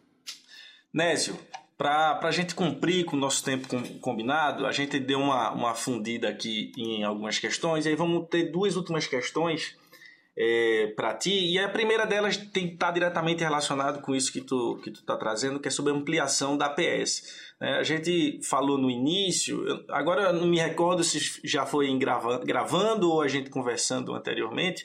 É, há uma divergência se a gente, o quanto a gente teve de ampliação, se é que teve uma ampliação significativa, né? mas a gente de alguma forma pode falar aí que desde 2014, 2015 o ritmo de crescimento, pelo menos isso acho que dá para falar com tranquilidade, o ritmo de crescimento da, das equipes de atenção primária, da cobertura da atenção primária em nosso país, ela deu uma, uma certa estagnada, ela deu uma estancada é, um tempo. Então você traz aí que isso é emergencial, e aí dentro dessa pergunta, que eu estou juntando os elementos, né, assim, a, a primeira questão é: será que a gente tem espaço fiscal para para financiar esse crescimento, que como tu traz de uma maneira muito correta, e aí eu trago até um relato, é, quando a gente teve lá no início o programa Mais Médicos, que a gente teve a oportunidade de participar, de acompanhar, de estar na origem desse processo, é, não era só o componente do provimento médico, né? Aqui no Sertão, eu e Marco Túlio, Marco Túlio hoje está no Rio, mas na época a gente estava aqui, eu como tutor do programa Mais Médicos, pegando o Sertão Pernambucano, é, foi, era de brilhar os olhos a gente ver o, a, aqueles locais onde Cabrobó, e eu estou falando de Cabrobó porque a gente conversou sobre isso recentemente, mas vários municípios que a gente tinha umas casinhas onde funcionavam as equipes, né? E a gente passou a ter, talvez não no, no, no, na ampliação que a gente gostaria que tivesse, mas a gente teve muitas novas unidades de saúde, né? Que se não com todos os espaços que a gente precisa, como você traz bem, mas assim, já bem diferente daquele contexto anterior de casinha caindo teto e cheia de barata que eu, eu quando cheguei em Petrolina a gente ainda acompanhava isso de alguma maneira. Né? Então assim, a minha primeira questão vai nesse sentido, né? Será que a gente vai ter espaço fiscal. Eu sei que a gente não tem resposta para isso agora, né? Mas esse é um grande desafio que a gente tem. E aí, junto com isso, Nésio, eu já emendo. A gente sabe que a gente acompanhou teu trabalho no Espírito Santo, né? E um dos trabalhos é, mais exitosos e que a gente escutava falar e a gente conversava sobre isso é, por exemplo, o processo que você fez de formação de, de médicos e médicas de família e comunidade, né? Ampliação desse processo. E a gente tem um grande desafio aí, que além da ampliação, é a qualificação. Né? É o provimento, que continua sendo um problema, e a qualificação do, dos nossos profissionais. Né? Um dia desse a gente conversava com, com o Felipe Proenço, e aí o, o, entendimento que a gente viu é que não, não, não há fórmula única, né? não, não, não vai ser apenas um, um programa ou apenas um, um, um método, né? digamos assim, que vai resolver esse problema. A gente vai precisar é, provavelmente de uma composição de, de possibilidades. Né? A gente tem o, o próprio formato do Mais Médicos, que apesar de Bolsonaro ter assumido, prometendo que acabar com mais médicos, né? a impressão que ficou é que vocês no CONAS, CONASEMS, os municípios não deixaram que acabasse pela importância que o programa tem, ele desestruturou, é fato, principalmente nesse momento final aqui, o componente de supervisão, essa coisa toda, você conhece bem o programa, né? Mas a gente teve, por exemplo, e aí para encerrar essa, essa minha pergunta para ti, para também não ficar um bocado de coisa, né? a gente teve essa promessa né, que eles fizeram de uma carreira médica e para isso criaram a ADAPS, que foi muito polêmica, inclusive polêmica no meio da, do, do movimento sanitário. Né? A gente viu na, na Frente pela Vida, né, que a gente compõe, a gente compôs nesse período os debates quentes que surgiram com relação a isso. E aí eu te pergunto assim, com relação à ADAPS, também, né? Me parece que eles prometeram à categoria médica essa carreira e não, não entregaram, né? É, é muito pouco o que, o que a DAPS entregou do, através do Médicos pelo Brasil.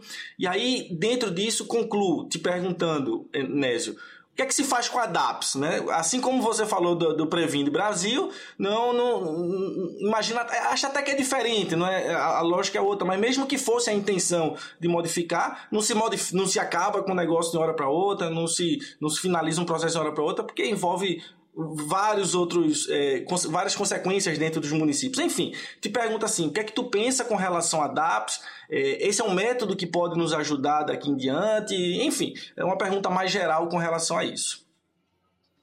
Vamos lá. Se o SUS cabe no teto e o que fazer com a estratégia de provimento e a DAPS, é isso? Por aí. É. então, e lá. também a qualificação do, né, do isso, da atenção primária, dos profissionais. Ótimo. Residência, né? Aí vocês vão me lembrando aqui se eu tá, conseguir. é, eu. Eu tenho uma experiência que é a seguinte: secretário de saúde, seja ele municipal, estadual, qualquer ministro da saúde, ele tem que ser o cara da agenda de brigar por recursos. Ele não pode ser o cara da agenda fiscalista. Uhum. Porque seria um anacronismo, seria uma mutação absurda, aberrante. Você colocar alguém é, de uma agenda fiscalista para gerir área social, para gerir áreas. Porque, mesmo no governo de direita, quem vai para esses espaços tem que ser alguém que, que, que, que, coloque peso, autoridade nessa discussão de captação de recursos. Aqui no Espírito Santo, o orçamento da Secretaria de Saúde é 2,6, 2,7 bi de reais em 2018, 19, que teve dois, dois anos de estagnação no, na aplicação de recursos, mas agora está em 4 bi. A gente, a gente vai para cima, uhum.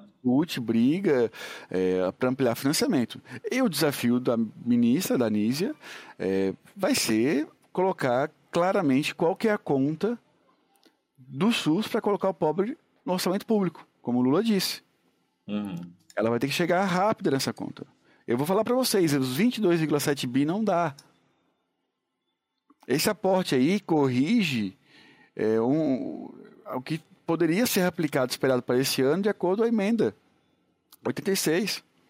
É, eu, eu tenho uma conta, que é a conta mesmo que eu fiz, assim dá uns 80 bilhões de reais chegar chegando para estruturar redes de atenção à saúde, colocar alta complexidade, a radiologia, a oncologia, a cirurgia cardíaca em 117 macro-regiões de saúde, implantar NASF em todas as equipes de saúde da família do Brasil, chegar a 87 mil equipes de saúde da família em todo o país, com população máxima de 2.500 habitantes para cada equipe, é, dá 80 bilhões.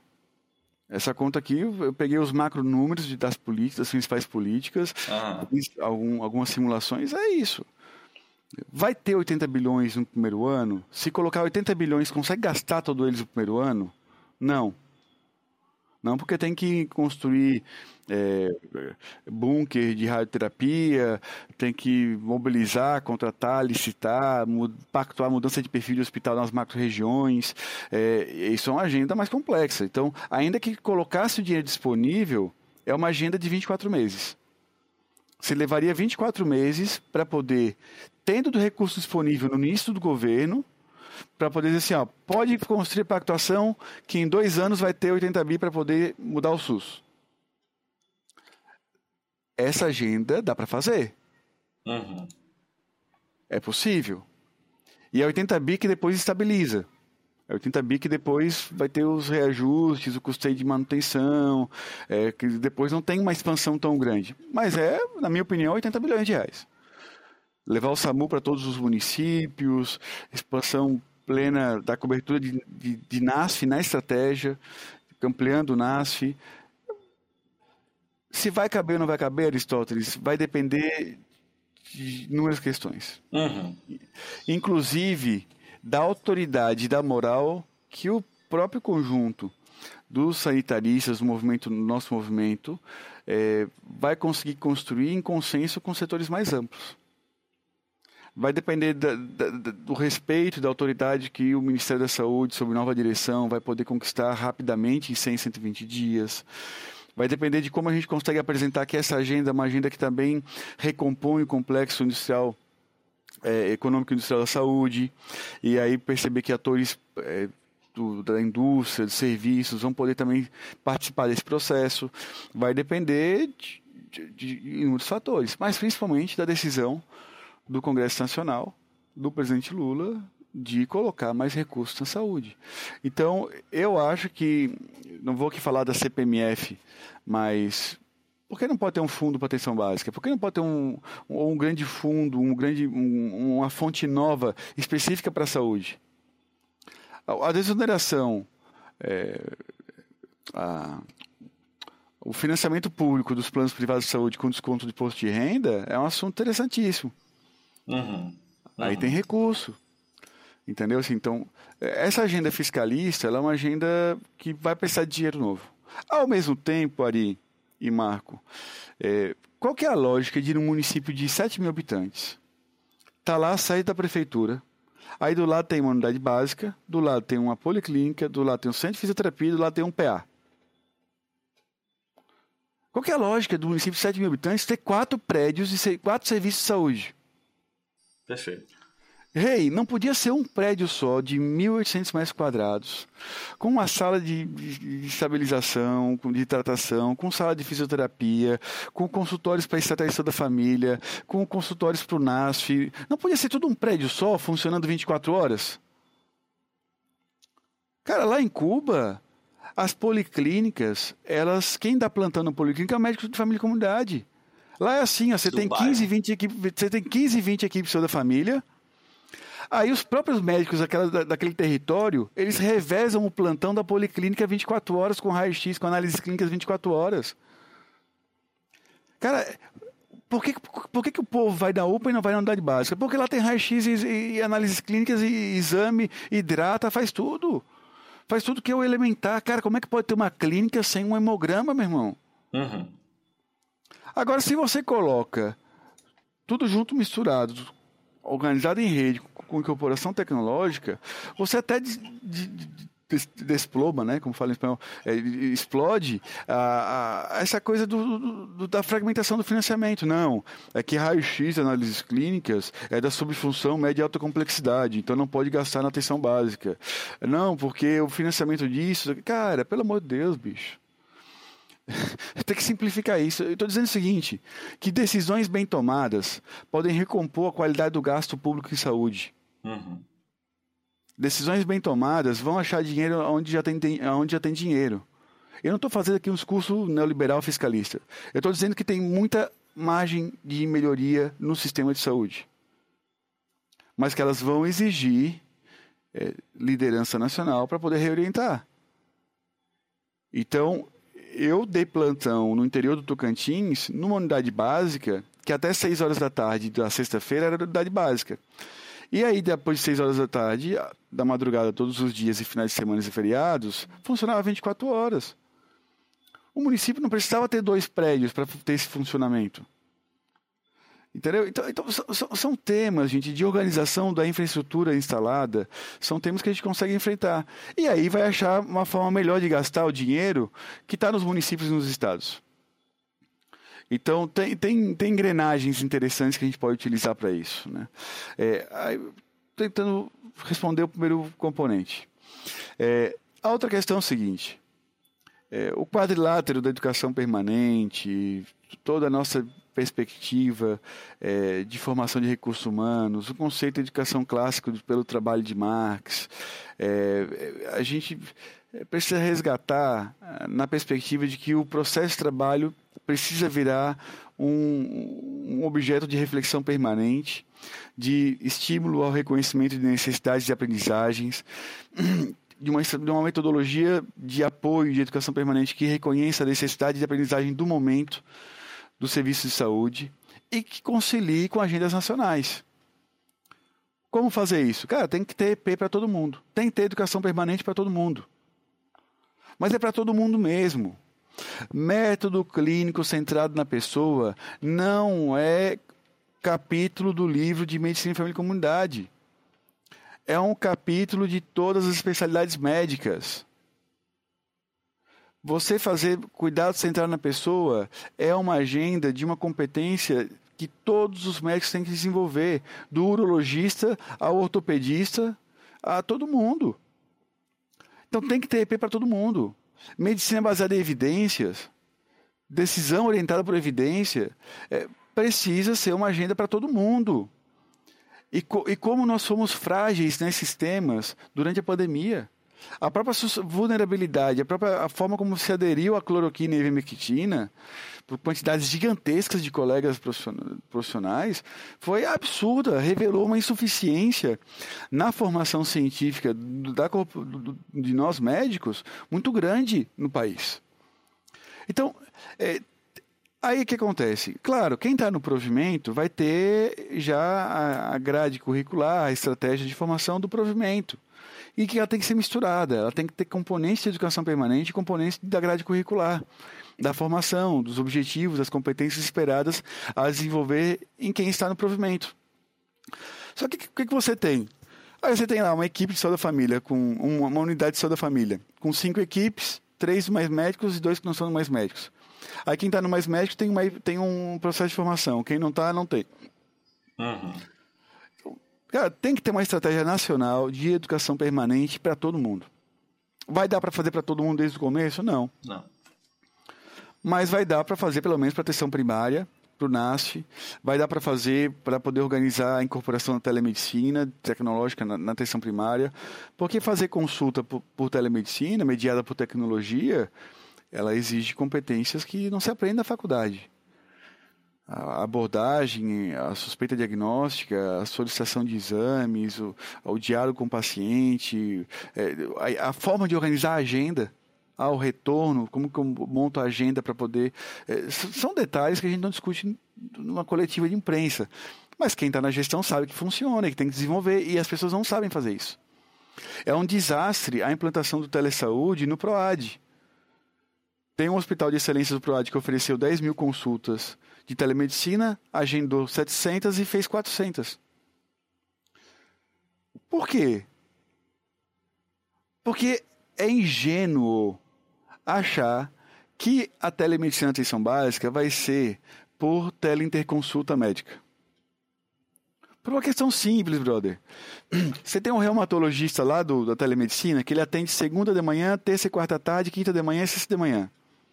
Você acha que vai conseguir conciliar de maneira síncrona a agenda de toda a atenção básica de um território, para que para cada composição de oferta de cada especialidade, o cara esteja disponível para fazer teleconsulta? Se já 80% da agenda dele está dedicada a programa e a hiperutilizador? Uhum. Tem que ter sala só para telemedicina, com 40 horas semanais só para isso nos municípios. E, meu irmão, um enfermeiro que ficar três anos, 40 horas semanais, numa sala de telemedicina, dando, fazendo a consulta apoiada com o médico especialista e o paciente ali, para poder é, tanto ajudar o paciente a tirar uma roupa, ajudar na comunicação, no apoio, entregar para ele explicar a receita. Cara, um enfermeiro que fica três anos fazendo isso vai virar um um monstro da propedêutica, entendeu? o cara vai querer virar, o cara vai querer fazer medicina depois de dois, três anos, entendeu? Assim, porque é isso, a gente tem que potencializar todas as, as profissões ao máximo. E precisa ter educação permanente. Então, o enfermeiro que vai atuar numa sala de telemedicina 40 horas semanais, ele precisa ser treinado, ele precisa ser capacitado. Ele precisa, nos temas que ele aborda com aquela criança, com aquele pai, com aquele trabalhador, é, ele vai precisar ter uma, uma, uma formação é, que permita que ele seja um, um enfermeiro que, que dê um, um, uma, quase uma teleconsulta ali com o um colega médico especialista. Vai ter que dominar temas das especialidades médicas. E nós temos uma enfermagem brasileira extraordinária. O grau de autonomia técnica técnica científica que a enfermagem brasileira tem é extraordinário. Nós não precisamos ter tudo focado no médico. Nós podemos ter enfermeiros prescrevendo, desenvolvendo uma propedêutica muito bacana, é, numa proporção muito maior do que a gente faz hoje, e dando segurança para as pessoas. E, meu, na classe média, as pessoas pagam 8 mil reais para fazer pré-natal com, com obstetriz, para fazer parto natural. E elas se sentem super satisfeitas e felizes com isso. E ninguém reclama que fez o pré-natal com, com obstetriz e não com um médico.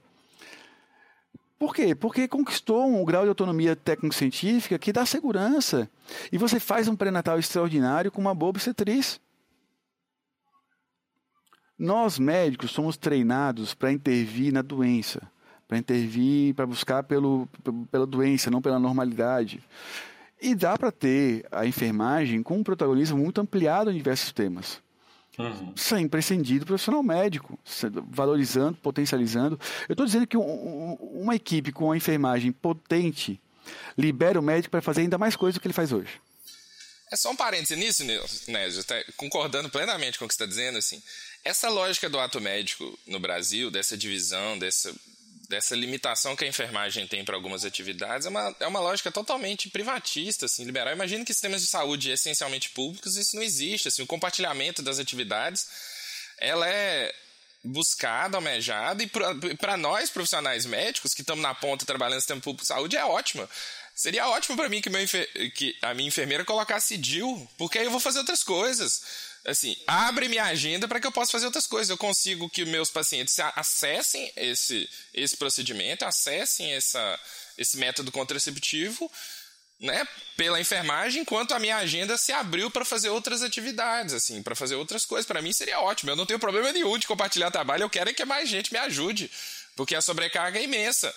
Agora, isso, agora no sistema privado, em que se, né, isso tem um custo financeiro enorme, colocar um, fazer um procedimento como esse, isso fica sendo cada vez limitado. Isso vale para outras profissões, mas claro, a categoria médica que, que domina mais as, os procedimentos, as intervenções, né, e tem mais poder, ela acaba trazendo para si essas questões, mas eu quero que me ajudem, assim, né? Não é uma questão para mim. Eu sou, eu sou da cidade do Geraldo Altoff que foi o senador que propôs a lei do automédico. eu, é, quando eu era do DCE e do Centro Acadêmico de Fisioterapia, é, eles criaram e deram o nome do Centro Acadêmico Geraldo Altoff lá na minha universidade.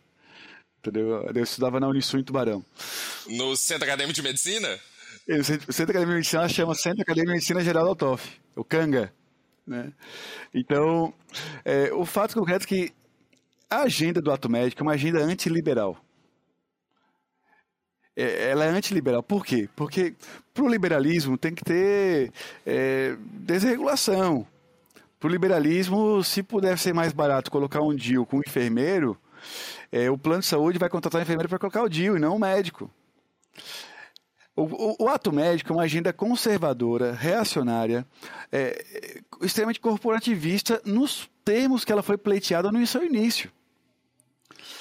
A forma como ela está regulamentada hoje, ela permite a atuação das outras profissões e não tem nenhum problema a gente concordar com a lei do ato médico como está hoje, até porque ela preservou que o Ministério da Saúde pudesse instituir protocolos para que outras profissões pudessem atuar. Então, eu acho que eh, brigar com o ato médico agora não é, um, não é uma boa, não é uma briga porque ela não está na pauta. Mas é, a gente precisa avançar em protocolos no Ministério da Saúde que deem autonomia técnico-científica para outras profissões, mas precisa ter educação permanente, Marco. Não dá para do nada soltar todo mundo prescrevendo, todo mundo colocando DIU sem adequado treinamento, que vai ser uma heterogenia atrás da outra. Então, assim, por isso que eu falei, plano de 24 meses. Dá para, em 24 meses, montar uma estratégia nacional de ampliação das competências, do escopo da atenção primária? Dá. A endodontia é pouco frequente ou é muito frequente na atenção básica? Fazer é pouco, imagino, né? Não, a, a incidência. Muito frequente. Chega muito, é muito frequente. A atenção primária não tem que fazer tudo aquilo que é muito frequente? Não é essa a ideia? Que o que é mais prevalente, mais incidente, tem que ter um cuidado imediato no território?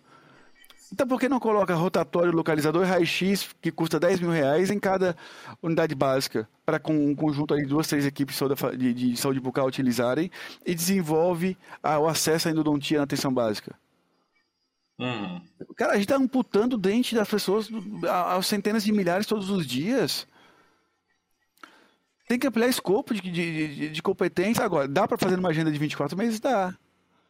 Entendeu? Então tem que ter educação permanente para todo mundo. Mas não é um negócio solto, que cada. Assim, eu acho que o Ministério da Saúde tem condições e acúmulos para, junto com o CONAS e CONASEMS, montar uma estratégia nacional de EP. Eu defendo que não tenha que ter 40 horas semanais de atividade ambulatorial. A atividade ambulatorial pode ficar com 30, 32 horas semanais e ter 6 horas para o colega fazer visita domiciliar.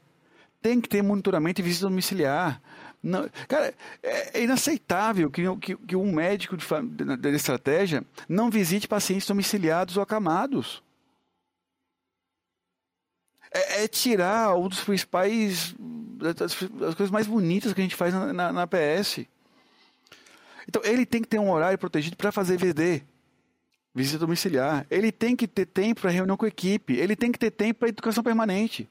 Então, quatro horas semanais, numa estratégia nacional de educação permanente, pode ser uma opção com plataformas EADs, com tutores, com uma, uma, a Sociedade Brasileira de Medicina e Família e Comunidade envolvida nessa estratégia, é, uhum. é, envolver recursos do PROAD, dá para fazer, Marco. Mas tem que ter autorização para fazer.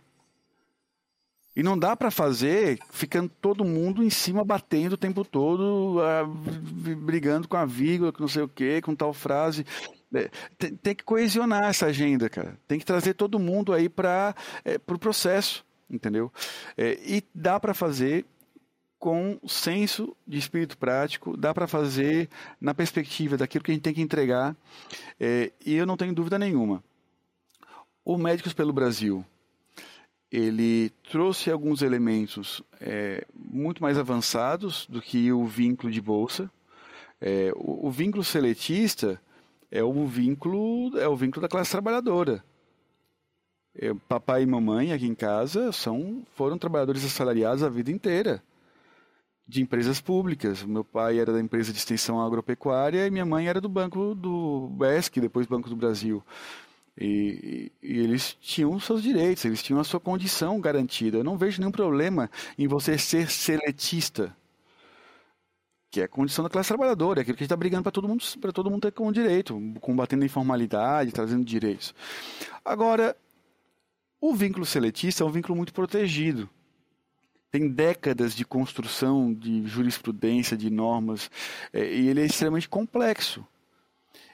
Num espaço onde é muito dinâmico e ainda in, in, in, instável. E diverso. O que é o instável, dinâmico e diverso?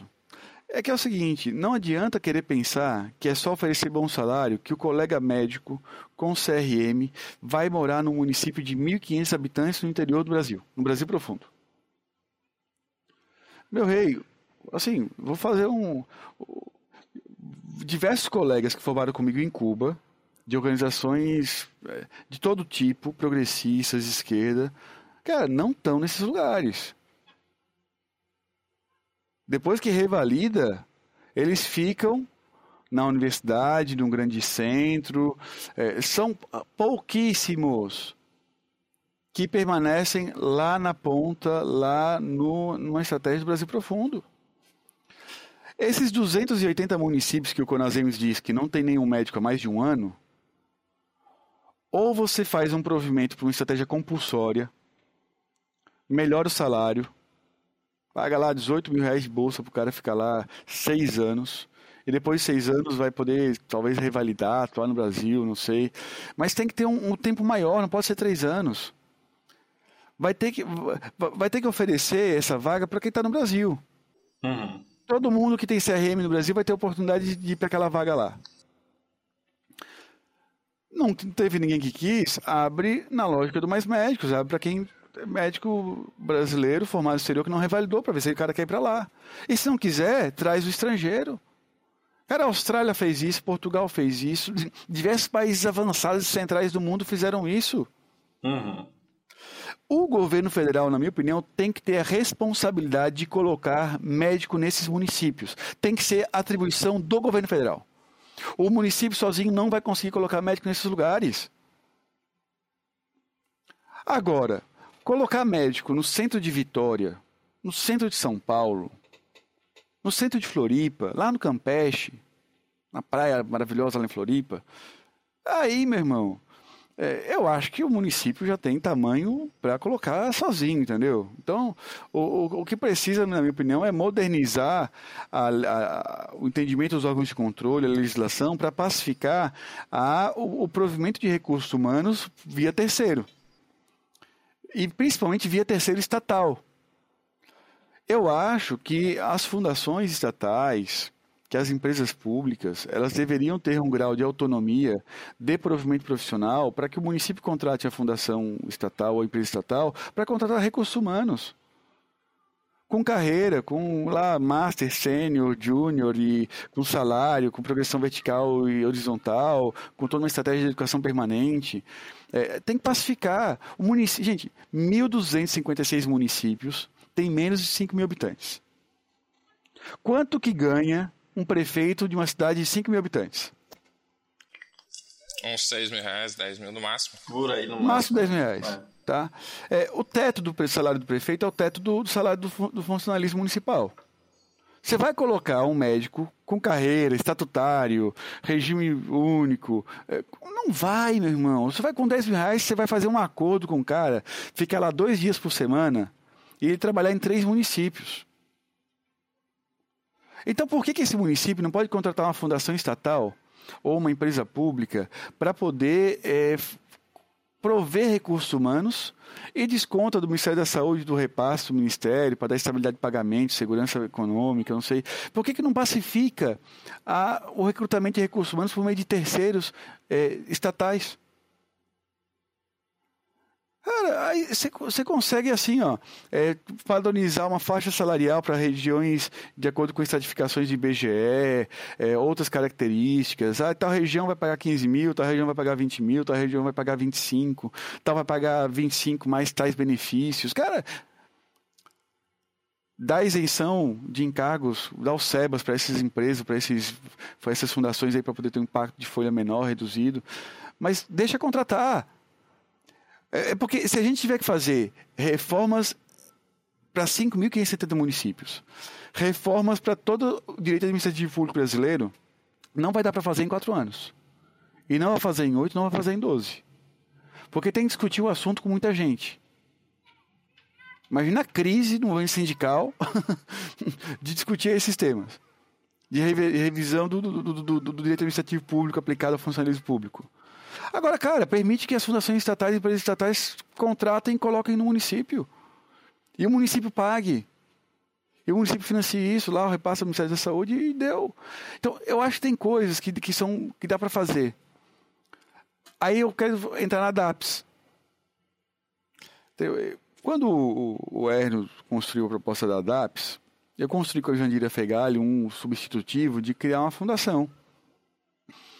Eu gosto muito do modelo das fundações e das empresas públicas. Tenho, uhum. Defendo esses dois, esses dois modelos. Só que eles não são os únicos. E a SSA também é um modelo. O que é a SSA? Vamos lá. Serviço Social Autônomo. É uma entidade privada, de direito privado, com governança pública.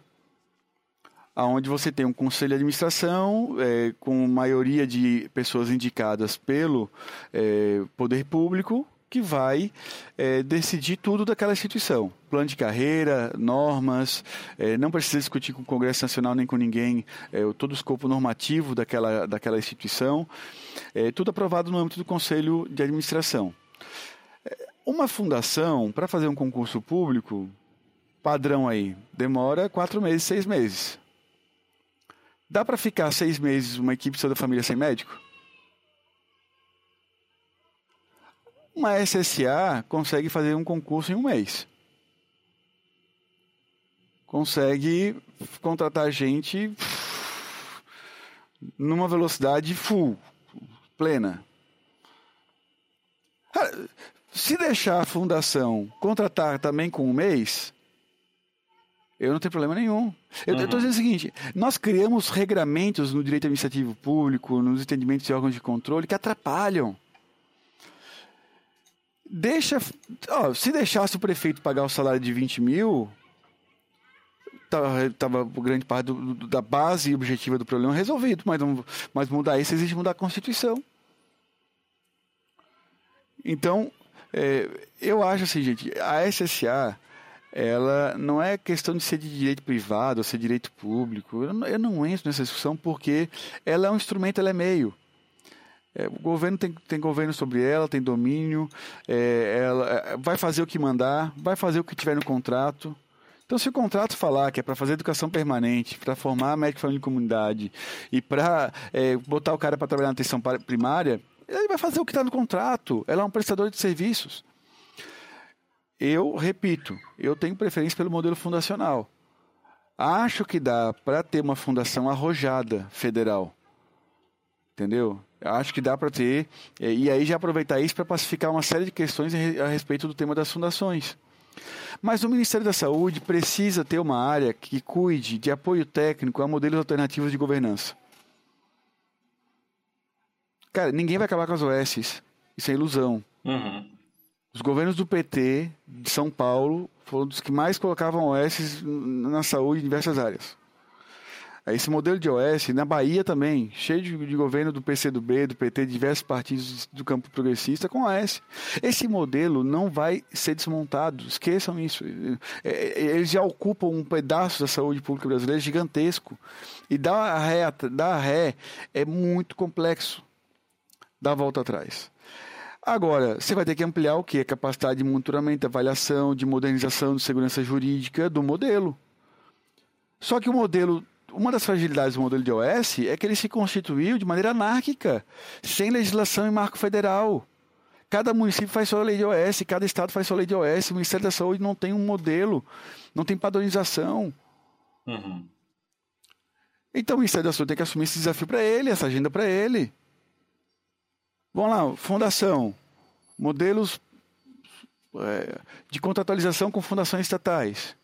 O Ministério da Saúde pode orientar, aperfeiçoar, pacificar, já aconteceu com todo mundo, com órgão de controle, a melhor forma de contratualizar serviço com entidade estatal, que é uma, uma fórmula que países avançados utilizaram.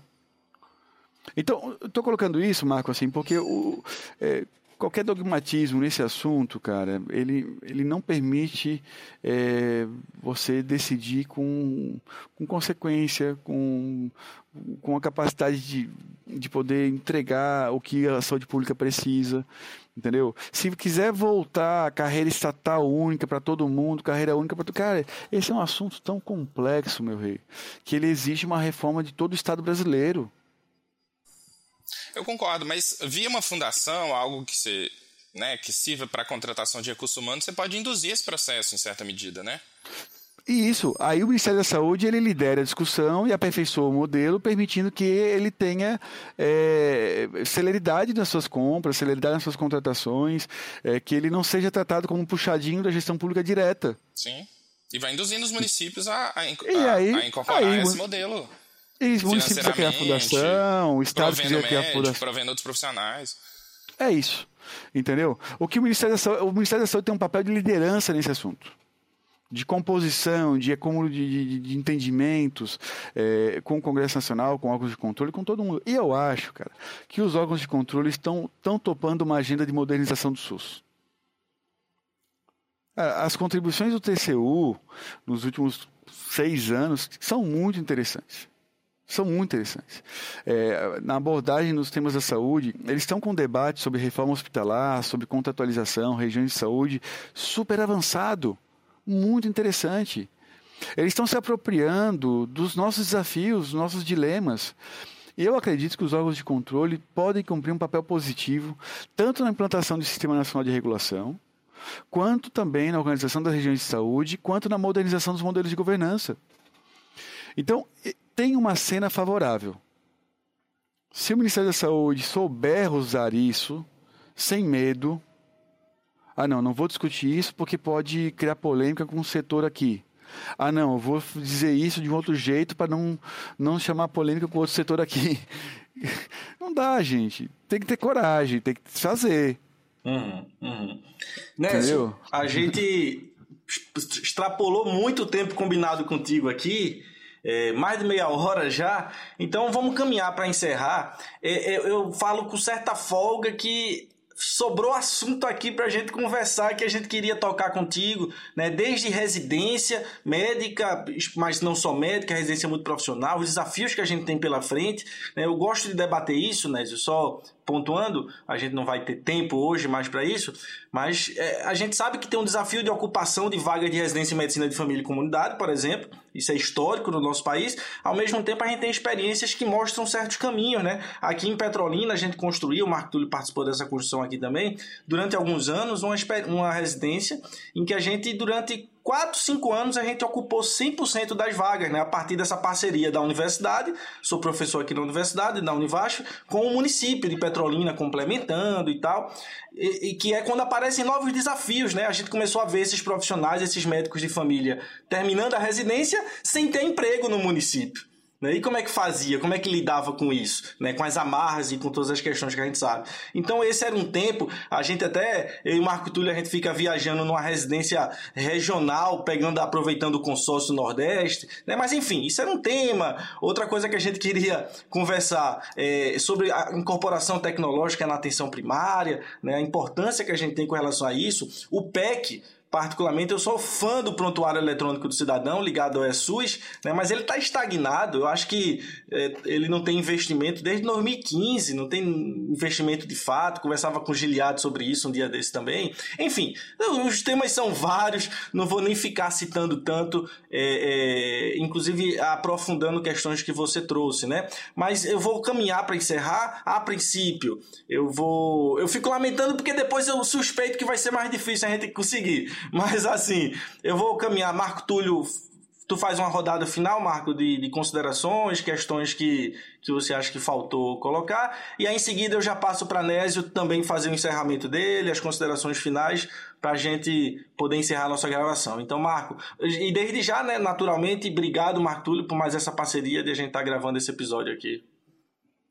Ari, é, eu acho que, que a, a, nossa conversa contemplou assim, os temas que eu tinha pensado. Inclusive, nessa última fala do Nézio, assim, um, uma última questão que eu, que eu queria trazer, que eu acho que já foi contemplada nessa fala dele, assim, que é a questão da precarização do, do trabalho na atenção primária, né, do, do burnout que, que, que os profissionais vivem, né, é, que eu acho que passa por alguns aspectos, assim, né, passa por uma questão de vínculos trabalhistas, né, de precarização dos vínculos de trabalho, é muito complicado que a gente tenha é, modelos diversos no município de, de, contratação, assim, né? O município muda de gestão, aí deixa de ser, de ser contratado pelo município, começa a ser contratado via PJ, aí coloca uma OS, aí vem outra gestão, enfim, essa, esses modelos que não estão pacificados, essas diversas formas de contratação, você tem uma autonomia excessiva dos municípios para lidar com essa questão, que para mim é problemático. Isso, isso produz no trabalhador um sofrimento imenso e dificulta muito que se construa um elemento essencial da atenção primária, que é a fixação do profissional e a construção da longitudinalidade do cuidado. Assim, é isso é o aspecto essencial do trabalho na atenção primária e você precisa de, de alguma forma de lidar com essa questão da, da desprecarização dos vínculos de trabalho para que se possa lidar com essa questão, para que os profissionais fiquem. Nós estamos falando dos nossos colegas que formaram nas residências. Assim, eu atualmente trabalho num programa de residência do, do município do Rio de Janeiro, que é o maior programa de residência médica em medicina de família do Brasil. Eu não sei se quando esse programa for hora eu ainda vou estar, porque eu tô, tô me transferindo para trabalhar no consultório da rua aqui. Talvez quando sair eu já esteja trabalhando. É, mas assim, é um. A grande parte dos colegas que a gente forma e que a gente formou em Petrolina acaba não ficando na atenção primária sonharam a graduação inteira em ser de família, fazem residência e acabam, com o tempo, não suportam, assim, por questões diversas. E eu acho que passa um pouco por uma questão de vínculo de trabalho, mas passa também por outros aspectos que o Nes trouxe, assim, a importância da educação permanente, da relação com o gestor. Não é só uma questão de financeira, claro que isso é importante, não é só uma questão de estabilidade do vínculo de trabalho, mas tem outra coisa de valorização do seu trabalho, de qualificação profissional. Essas pessoas, de maneira geral, elas querem continuar se formando, elas querem fazer um trabalho de qualidade, às vezes não encontram espaço nas relações com gestores, né? No, não tem espaço de, de formação profissional e acabam né, caminhando para outros lugares, inclusive é, trabalhando, indo para o setor privado para de alguma forma ter um, um suporte melhor, uma qualidade de vida melhor, enfim. Isso são escolhas que as pessoas fazem que também não dá para negar, assim, né? Mas é ruim porque o, o Estado é, investe naquele cara na graduação, investe na pós-graduação, né? Na residência, às vezes investe no mestrado, às vezes acaba que esse cara é, vai, vai trabalhar no setor privado, assim, mas também tem sido difícil. Assim. Então, modelos como o Kinesio traz, de, de alguma forma construir estratégias nacionais de desprecarização de vínculo, a partir de modelos que sejam um pouco mais dinâmicos também, que, né, que deem conta do provimento, da, né, de, de resolver problemas concretos e cotidianos ali, eu acho que isso podem ser estratégias que cada vez mais, pelo menos nos espaços onde eu debate, essa questão tem se transformado em consenso, assim, né? Além da educação permanente, né? De políticas do cotidiano da educação permanente, mas também de estímulos de, de formação de mestrado profissional, essas coisas que, que vêm surgindo nos últimos anos podem ser estratégias importantes. Assim. Eu queria passar um pouco por isso, eu acho que ele contemplou muito. Assim. Eu sou o cara que chora, né? Quando eu participo aqui, eu fico, ai, meu lugar de fala de médico de família 40 horas, eu não aguento mais. Isso aqui. E, e, mas eu acho que tem um pouco disso, assim, do pouco dessa experiência cotidiana que a gente que a gente vivencia que, que eu acho que, que passa por esses caminhos, realmente. E eu acho, né, para os municípios ia ser interessante. Você que já foi gestor municipal, assim, tudo bem que você foi gestor de uma grande cidade, mas você, você tem uma trajetória de pequenas cidades, assim. Para o gestor municipal ter que contratar médico é um inferno, assim, né? Porque vira um, vira um leilão, assim. Então, se você tem uma, uma política nacional, você tira do gestor esse essa carga de ter que contratar esse médico, e para o médico também, assim, entra numa, entra numa política única, né? Isso para negociar com uma categoria tão forte como a nossa, talvez possa ser interessante, assim, você não, não fica essa coisa muito pulverizada, de disputa entre os municípios pequenos, bota tudo no mesma, numa, numa mesma regra, e claro, para os municípios pequenos você estimula que o cara fixe ali com questões financeiras, com alguma outra é, estímulo ali, que às vezes não é financeiro, né? De, de, de às vezes de, de progressão de carreira, de acesso à especialidade, enfim, estratégias diversas que a gente pode discutir e pensar, mas que para o gestor ia ser uma boa também. Bota, bota o recurso municipal, o recurso estadual num, num fundo, numa fundação, e ela direciona um pouco essa, essa questão dos recursos humanos e, e provendo educação permanente, provendo qualificação é, é, progressão né, de carreira, enfim, para os profissionais e para os gestores seria muito interessante. Era um pouco isso que eu queria trazer, eu acho que essa última fala do Nésio contemplou bastante as, essa, essa discussão que eu queria complementar. Eu acho que nos outros aspectos, acho que a gente passou também, eu acho que temos imensos desafios né, para enfrentar no SUS, né, esses anos de, de política neoliberal raiz né, e de desorganização do Estado brasileiro durante o governo Bolsonaro nos nos fizeram regredir em diversos aspectos, né? Mas eu acho que também temos toda uma experiência acumulada, uma formação de quadros, e o Nésio é um exemplo disso que eu acho que vai nos permitir dar salto de qualidade nesse momento, assim, nesse, nesse próximo período. Eu acho. Gostei muito de ter participado desse, desse Mar episódio. Marco Túlio, viu, Marco? Você, nas considerações finais, trouxe outro episódio aqui pra gente. mas, mas, mas, valeu. Inésio, então, me, me, tomando a palavra, né, já pra é, passar para ti, mais uma vez te agradecer por todo esse tempo aqui, nesse finalzinho de ano. É, conte conosco. E mais uma vez, né? Obrigado e pode fazer aí o que ficou faltando, trazer esse novo episódio que Marco Túlio trouxe, mas essencialmente fazer as suas considerações finais, mano. O, o, fato concreto é o seguinte, cara. É, a gente tem um, um, desafio gigantesco no âmbito da decisão primária de fazer, de fato, ser médico de família e comunidade, ser médico de estratégia, ser algo prazeroso, algo realizador, algo que a pessoa tope ficar ali durante anos da vida dele, décadas da vida, da vida dele. Só que para isso, o ambiente de trabalho, o processo de trabalho, o financiamento, tudo tem que ter características de capacidade de fixação. Então, é, eu vivi uma experiência muito bonita em Palmas e sou muito saudosista daquele período, porque Palmas não é uma cidade grande, Marco. Palmas é uma cidade de 300 mil habitantes, é, das menores capitais do Brasil, hoje tem 360 mil habitantes, eu acho. É, e o fato concreto é que lá as nossas unidades básicas elas tinham porcelanato. Todos tinham ar-condicionado em todos os ambientes. Elas tinham é, cantoneira para proteger a esquininha da, da, da, da parede. As unidades todas informatizadas com prontuário eletrônico, com impressora. É, tinha a, a, regulação funcionava, tinha acesso direto ao especialista, o médico solicitava, o próprio especialista devolvia, dava segunda opinião. É, cara, era gostoso. Eu, outro dia encontrei um colega cardiologista aí em, em, Brasília, que fez a residência lá em Palmas e teve no estágio de clínica médica um período na atenção básica. Ele falou, cara, eu, eu vivi, eu vivi um SUS que eu não imaginei que ia viver.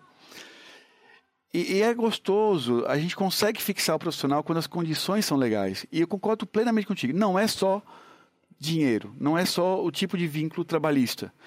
Tem colegas que estão no Mais Médicos como bolsista há cinco anos, porque prorrogou o prazo de alguns deles, e estão felizes, estão satisfeitos estão gostando daquela. Agora, vamos falar a real aqui. Quanto que o médico no Brasil quer ganhar no mínimo? 18 mil reais, o pessoal está topando fazer contrato de 40 horas, com, é, tá, faz um segundo vínculo, faz algum um segundo vínculo de 20 horas, alguns plantões, uma atividade. Ele compõe ali um salário principal de 18 mil e busca uhum. uma segunda de 7, 10 mil reais de complementação aí. É, é, isso... E dentro da, da sociedade que a gente tem, isso é 3% da população ganha, né? Também não é, é um... É isso. É isso, entendeu? Então, mas assim, oferecendo hoje remuneração de 10 mil reais e 11 mil reais de bolsa, cada vez mais, mais ficará difícil fixar o cara ali. Na primeira oportunidade dele sair, ele sai. Então, é, tanto a DAPS quanto mais médicos, é, seja médicos pelo Brasil ou, ou no mais médicos, é, o tema do atual valor de remuneração tem que ser repensado. Né? Eu não tenho dúvida nenhuma. É, tem que alguém tem que pagar essa conta e a União tem que participar disso. Entendeu? Então, é, as estratégias para fazê-lo existem. É questão de decidir fazer e deu. Alto grau de IP. Alto grau de espírito prático. Você precisa fazer, cara.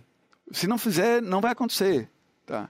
Então, é, nessa questão da, dessa, da medicina de comunidade tem outro componente. Eu acho que nós erramos lá atrás em não ter definido estratégias nacionais para formar médicos de família e comunidade em larga escala, com qualidade, na perspectiva com perspectiva múltipla. Uhum. Tanto de ter muitos médicos de família e comunidade no âmbito da medicina, como primeira especialidade, para que depois, quando o cara fosse fazer uma outra especialidade, ele tivesse tido uma base de uma clínica bacana, se aproximar da medicina baseada em evidência, médico clínico centrado na pessoa, numa abordagem clínica epidemiológica bacana, é, sabe, no, no, no, em, em, em, de ter um, uma relação médico-paciente qualificada, coisas que a gente reconhece como características clássicas de um bom médico de família e comunidade.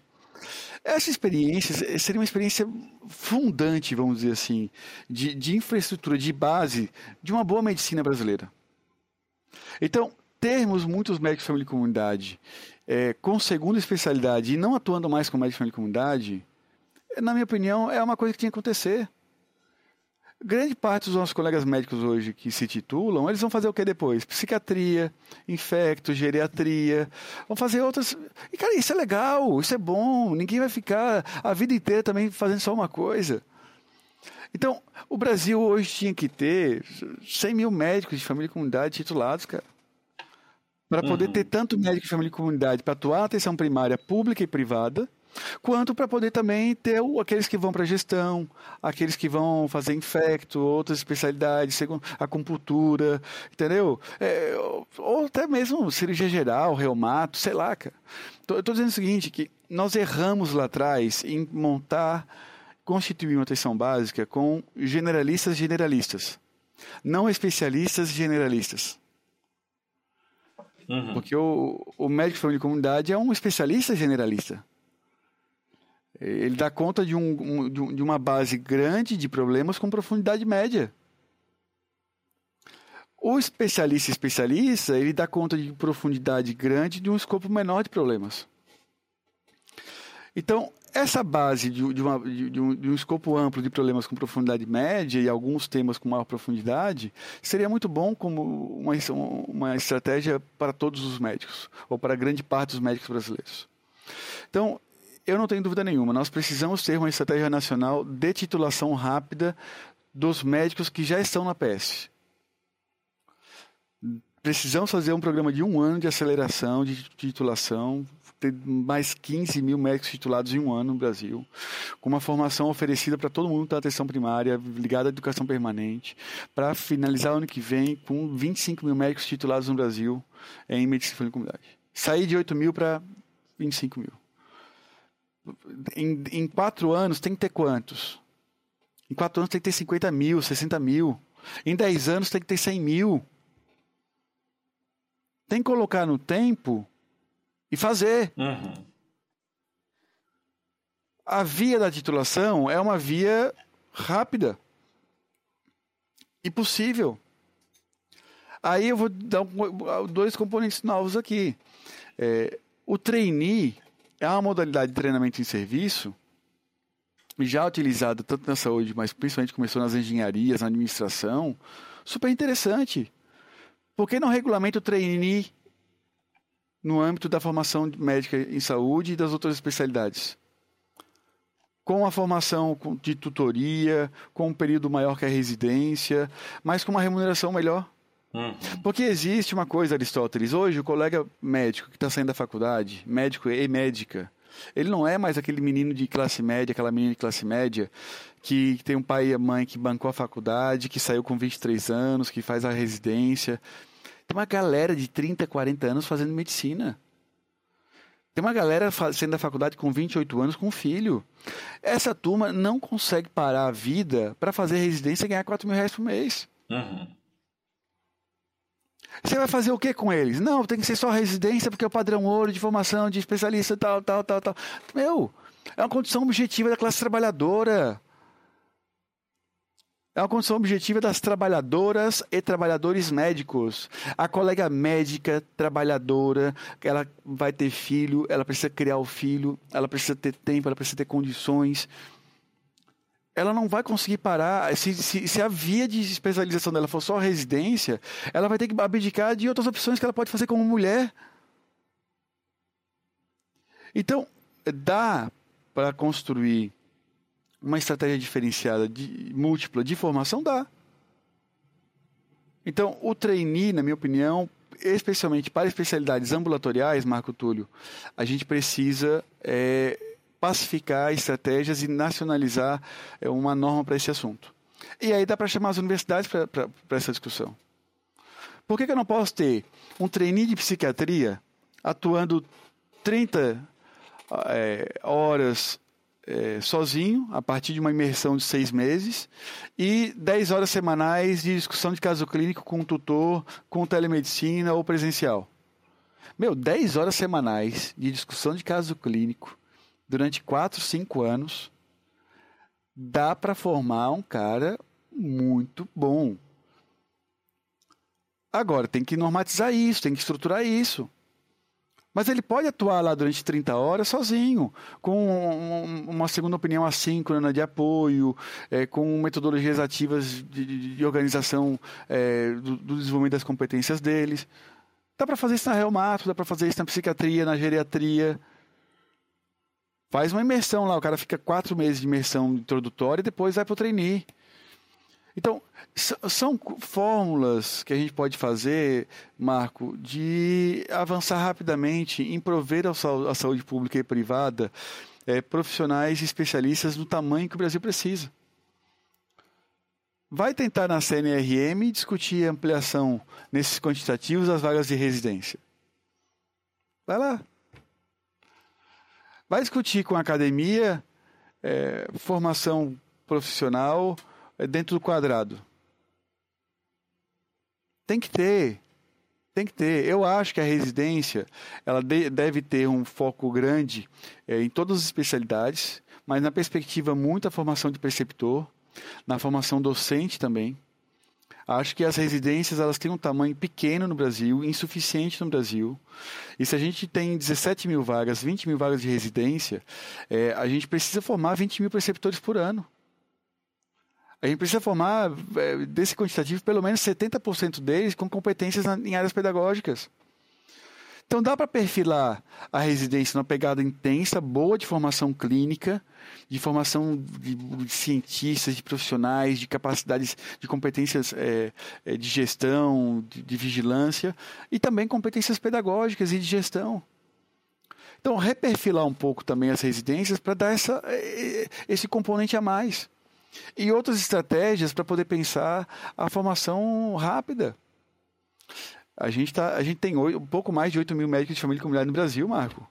Tem 52 mil equipes implantadas. Então, assim, não dá. Nesse ritmo, a tese de que é melhor colocar mais pediatra e mais GO, ginecobstetra na nutrição básica, ganha força, porque tem 25 mil de um, tem 50 mil do outro no estado, Aqui no Espírito Santo a gente tem 240 médicos de comunidade e tem 2 mil pediatras. Sei lá, um negócio assim, é horroroso. É. Tem uhum. muito mais pediatra e obstetra do que médico de comunidade.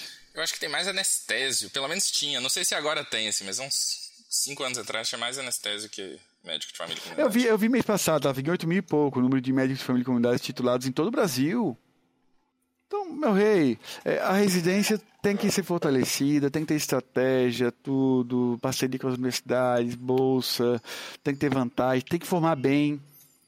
Não adianta ter programa de residência frouxo, ruim, que o cara não, não sai de lá apaixonado pela medicina de comunidade, seguro de, de liderar times, entendeu?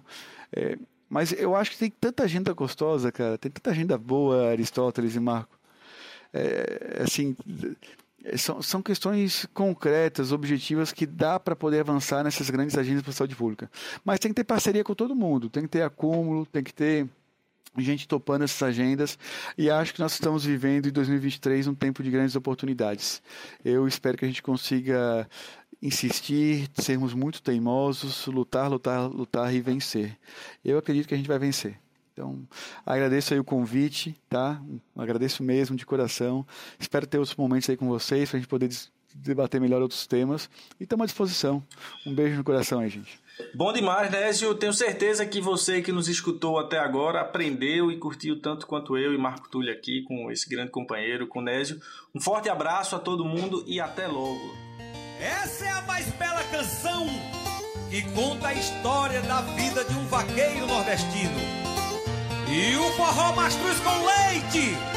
Tenho o maior prazer de cantar para vocês.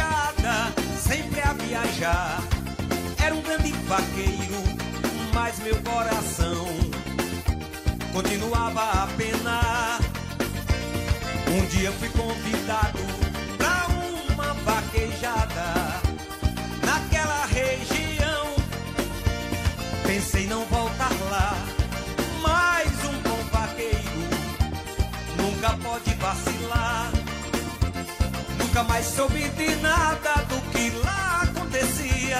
Eu fugia da minha dor e da minha agonia. Ser sempre campeão era minha alegria. Depois de 17 anos, preparei-me para voltar como um campeão. Queria que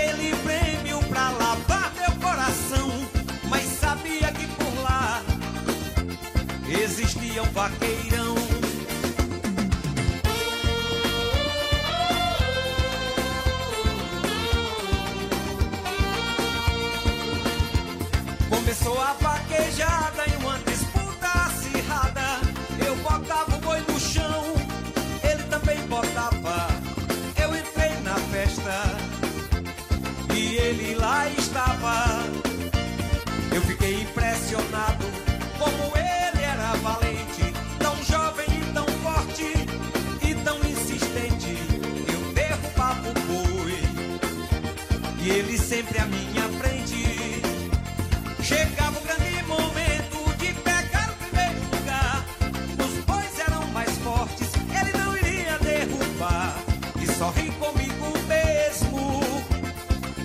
vez eu vou.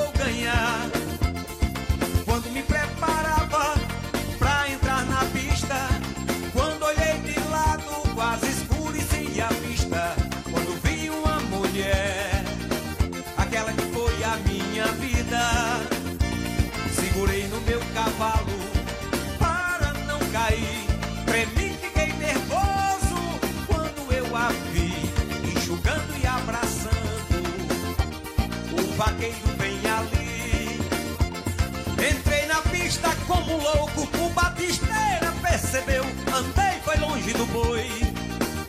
Ah, isso nunca aconteceu. O vaqueiro entrou na